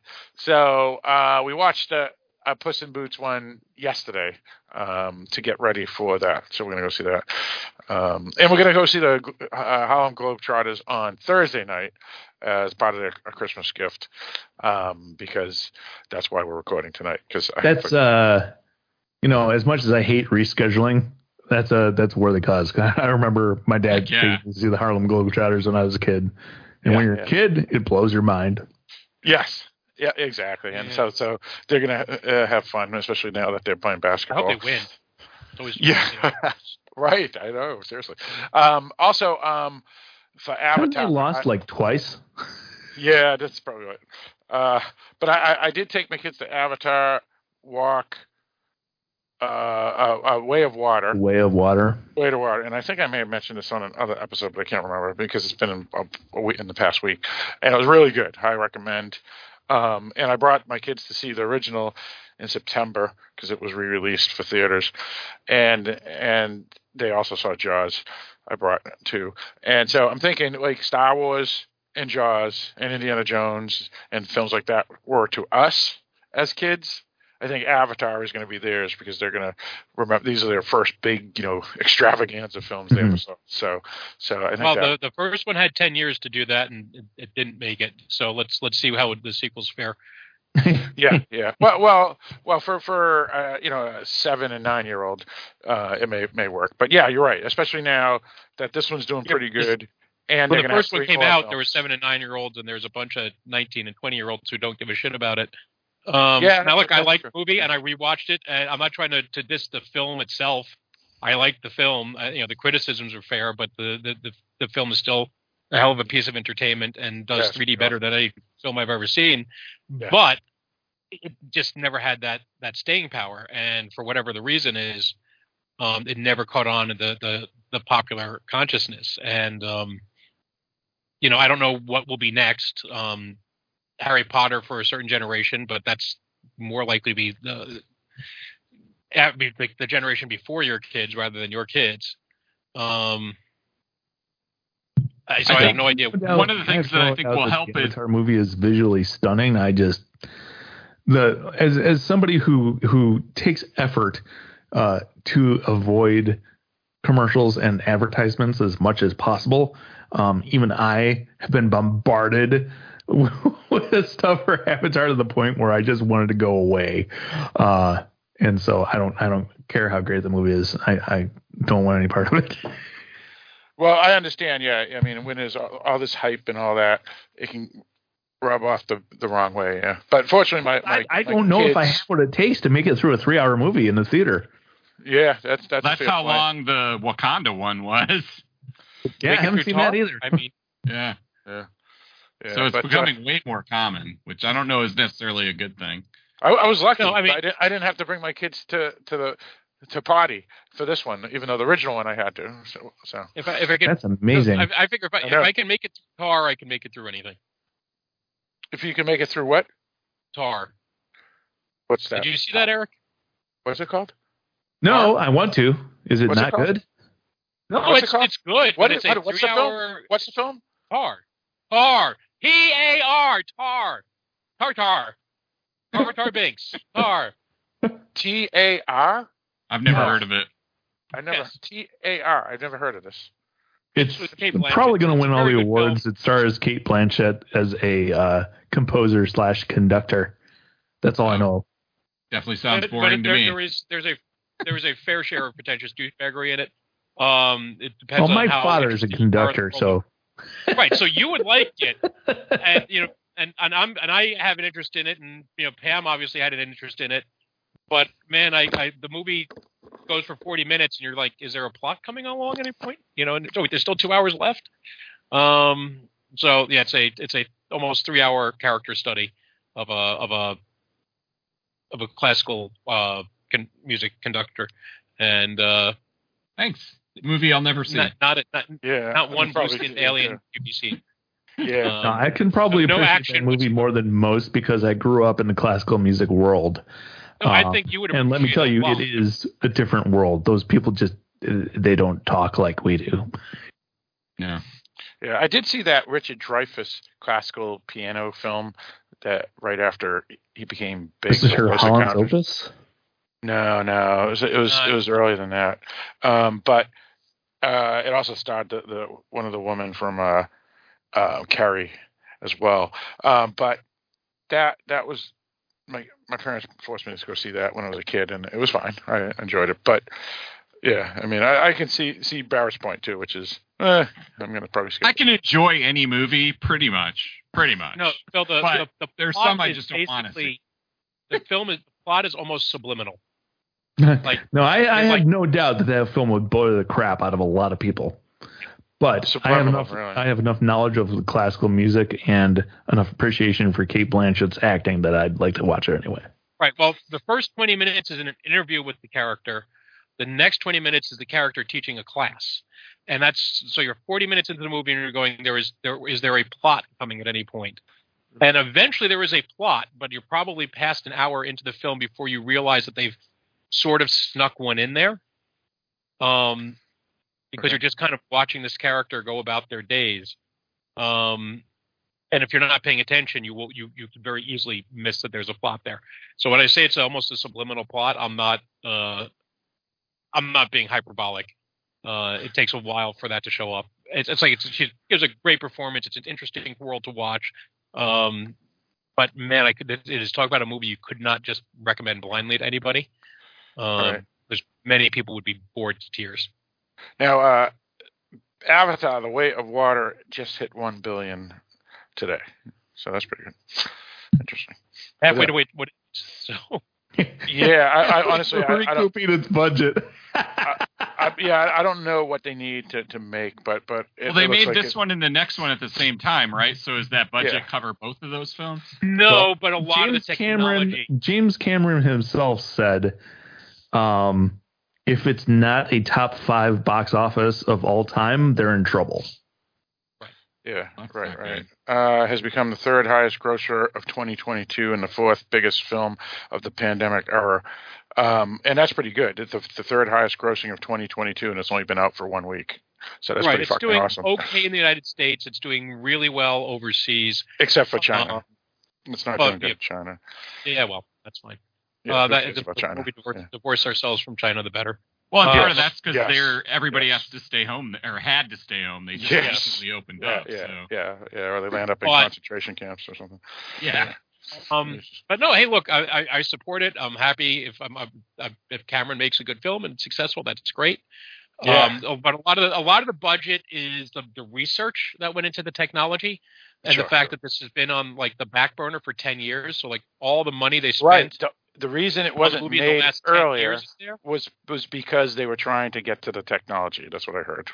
Right, and so the next film is, is not going to have to carry the, the the the offsets of like you know the eight years before they finally got around to filming the film. right? So this the yeah, they just Avatar three finished the way of water like a couple months ago. It wasn't. Yeah. they spent a long time in post production. Yeah, Yeah, it's uh, been so long that what Disney owns the company now, or They do. Yes.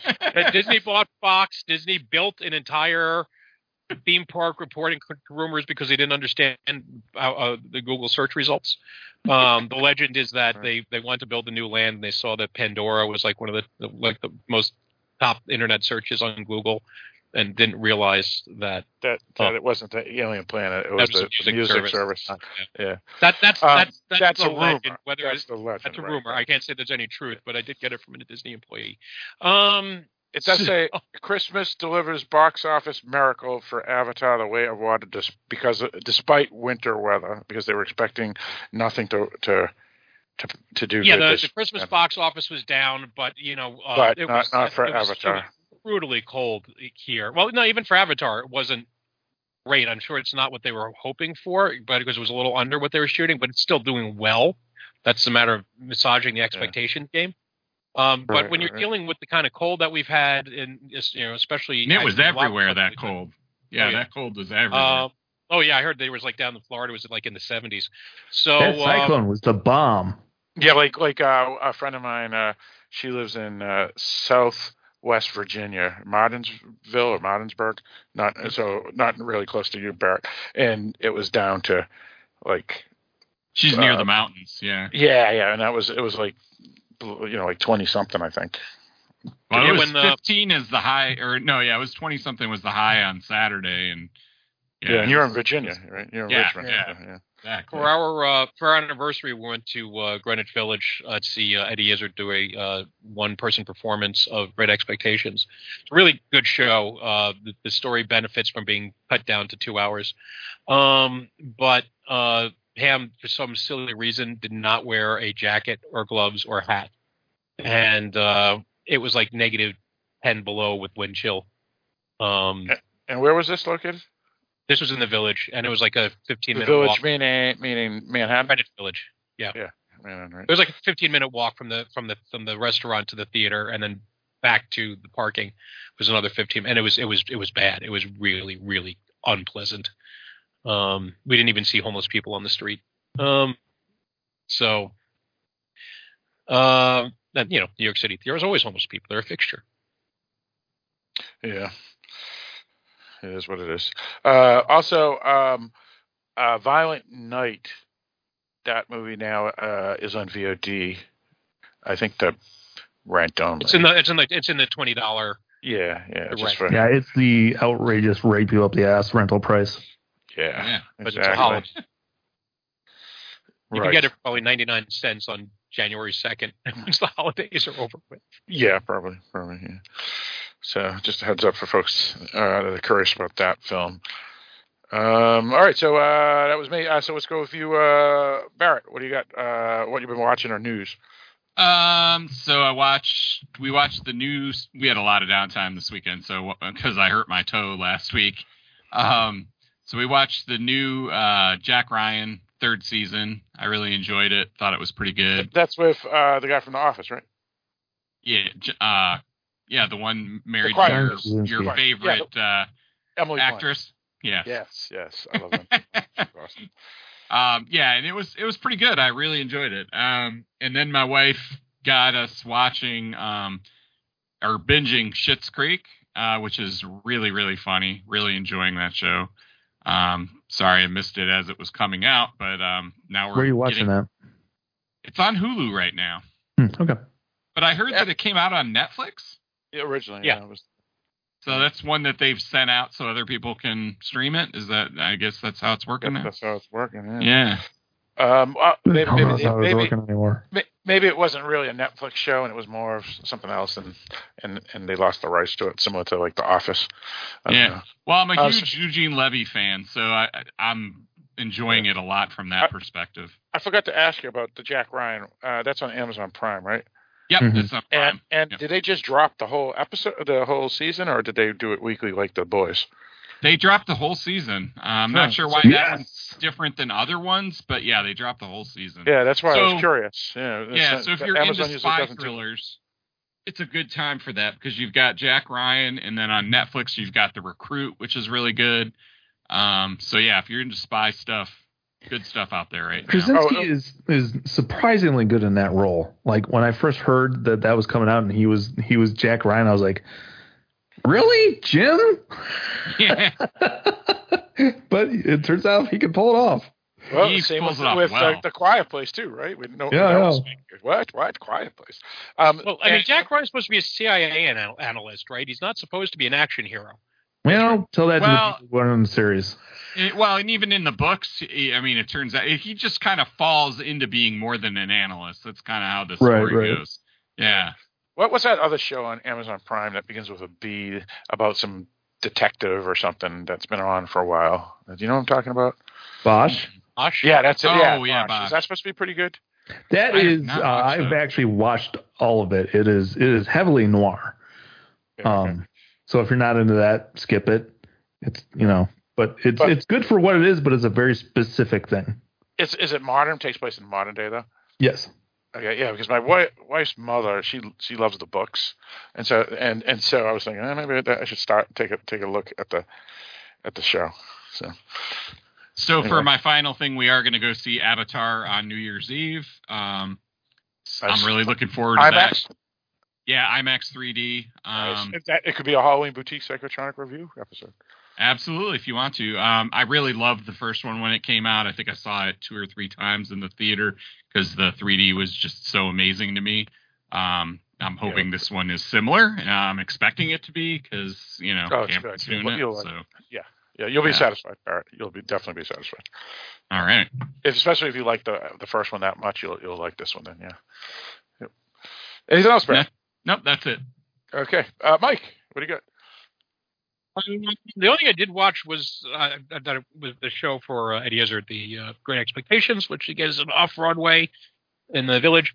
That was it. Um, I haven't really watched anything. Finished my rewatch of uh, Peacemaker, which I may end up getting on digital because it's on HBO Max, and uh, yeah, things are just vanishing.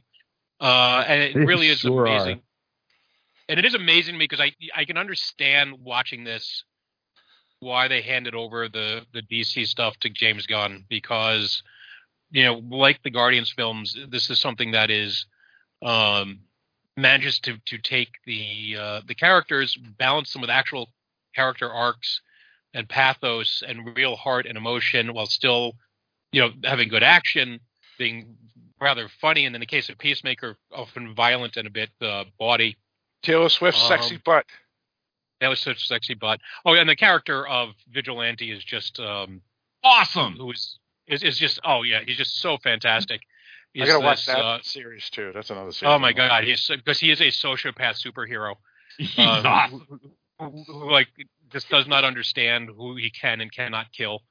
um, it's just so it's a it is a, it is a really really well done series, and um, if you have appreciation for the work that James Gunn has done, uh, you know, this is arguably the best thing that came out of the DC cinematic universe, um, or whatever you would call.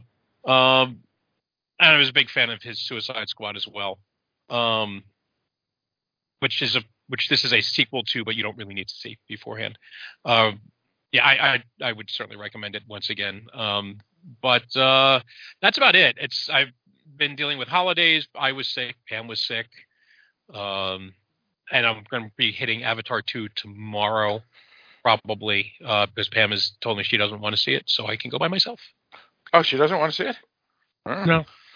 And Go, I am, and. I am, which surprises me because she's like, she she likes to see the gimmicky shit. She likes so she'll be like, oh, if it's IMAX and 3D and ooh, that looks like it's a good thing to see.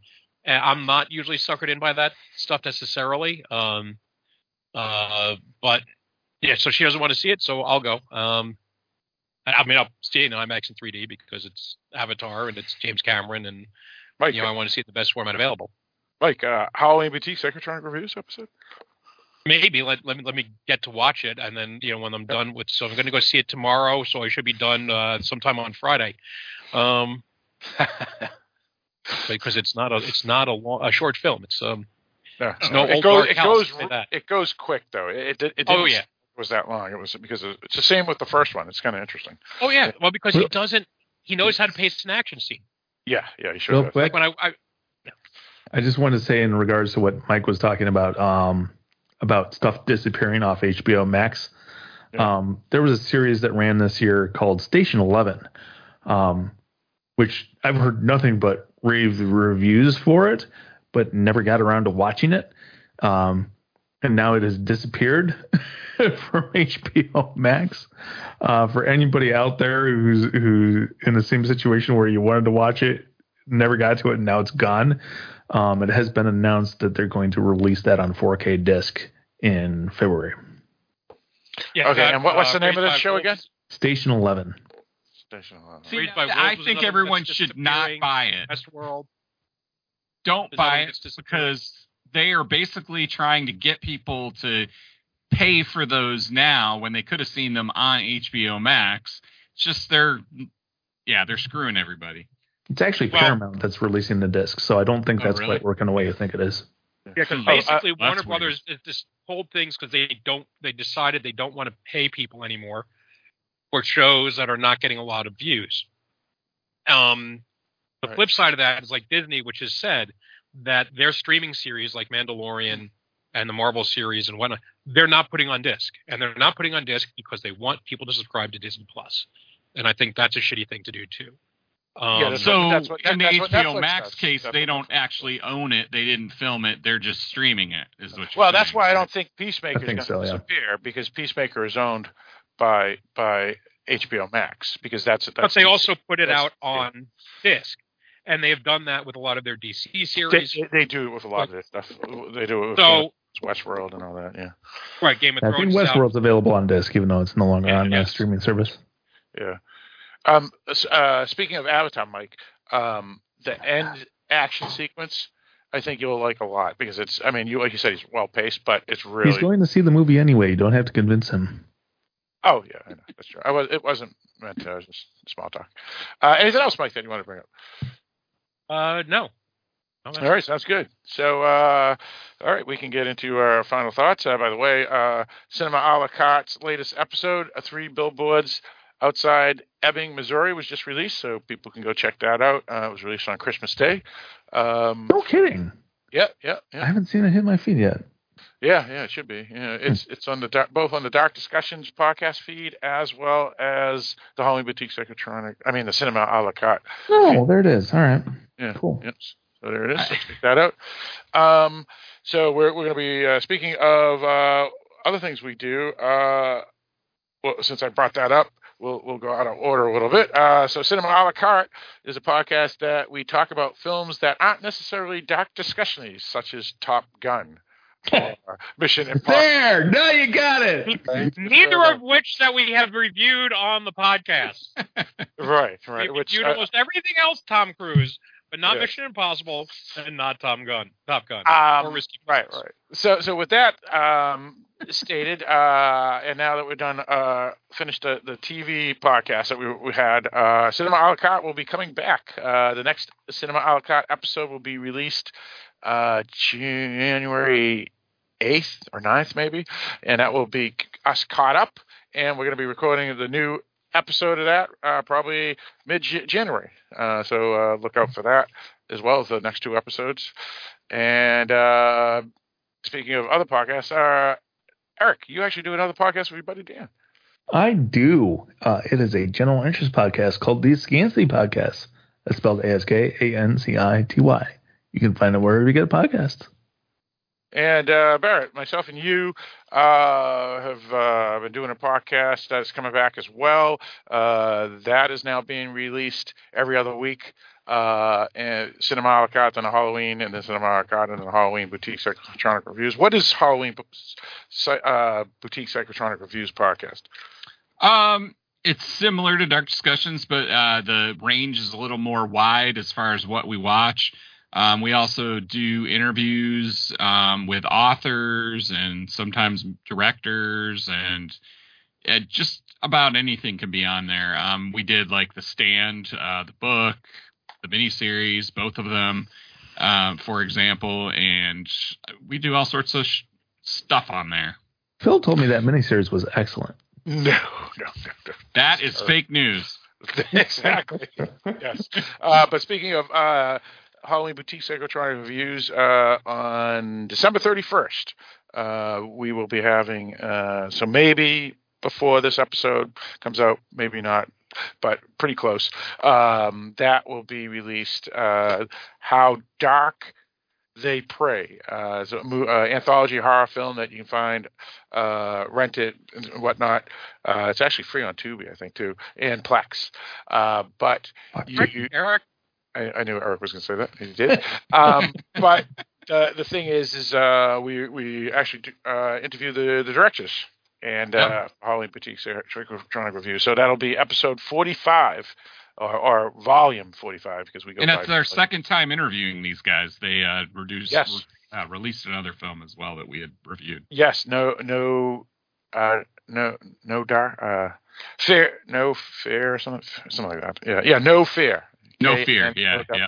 yeah yeah. So uh so uh look out for that. We just released behemoth episode as well uh which is an episode that we recorded back in december 2021 and uh, we finally got to release it in december 2022 similar to the cinema a la carte episodes. Um so uh, look for that. We got a couple other ones. Spore coming out as well uh to catch up a bunch of episodes that we're going to catch up including spellbinders another one so Oh, we, we got a, twins. We still got a bunch of stuff in in the can that going to be released. So uh, look out for that podcast as well. Um, I think that's all the house cleaning. So let's get into our final thoughts on the four films we saw tonight. Uh, so I think everybody agrees. Mike, you, you you summed it up pretty good earlier. What is that again? The, how the, how we Uh, should watch the four that films? Train to Busan is is a is handed down a classic, um, and probably the most highly recommended of the things on the podcast tonight. Followed by Alligator, which is a, a sort of a cult classic in 1980s creature feature, urban, uh, um, not urban gothic, uh, urban legend horror film. And then uh, then the last two, which were the ones that Eric and I watched, Old Dark House and The Bad Seed, are very old, very dated, uh, and probably best watched if you have an interest in the uh, in it for historical purposes. Indeed, indeed. And uh, once again, thanks everybody uh, for enjoying this episode because this is uh, out of our wheelhouse uh, since we usually review and critique films, and, and this is more of a specialty episode and uh, uh, it appears to be one of our highly anticipated and liked uh, episodes yearly. Uh, so that's pretty much it. So uh, I guess we can start wrapping it up. So, uh, Eric, why don't you lead us out? All right. Thanks for tuning in to listen to talk about our bucket list episode. Come back next week. We'll have another topic. Should all acquaintance be forgotten, never brought to mind? Should all acquaintance be forgotten, all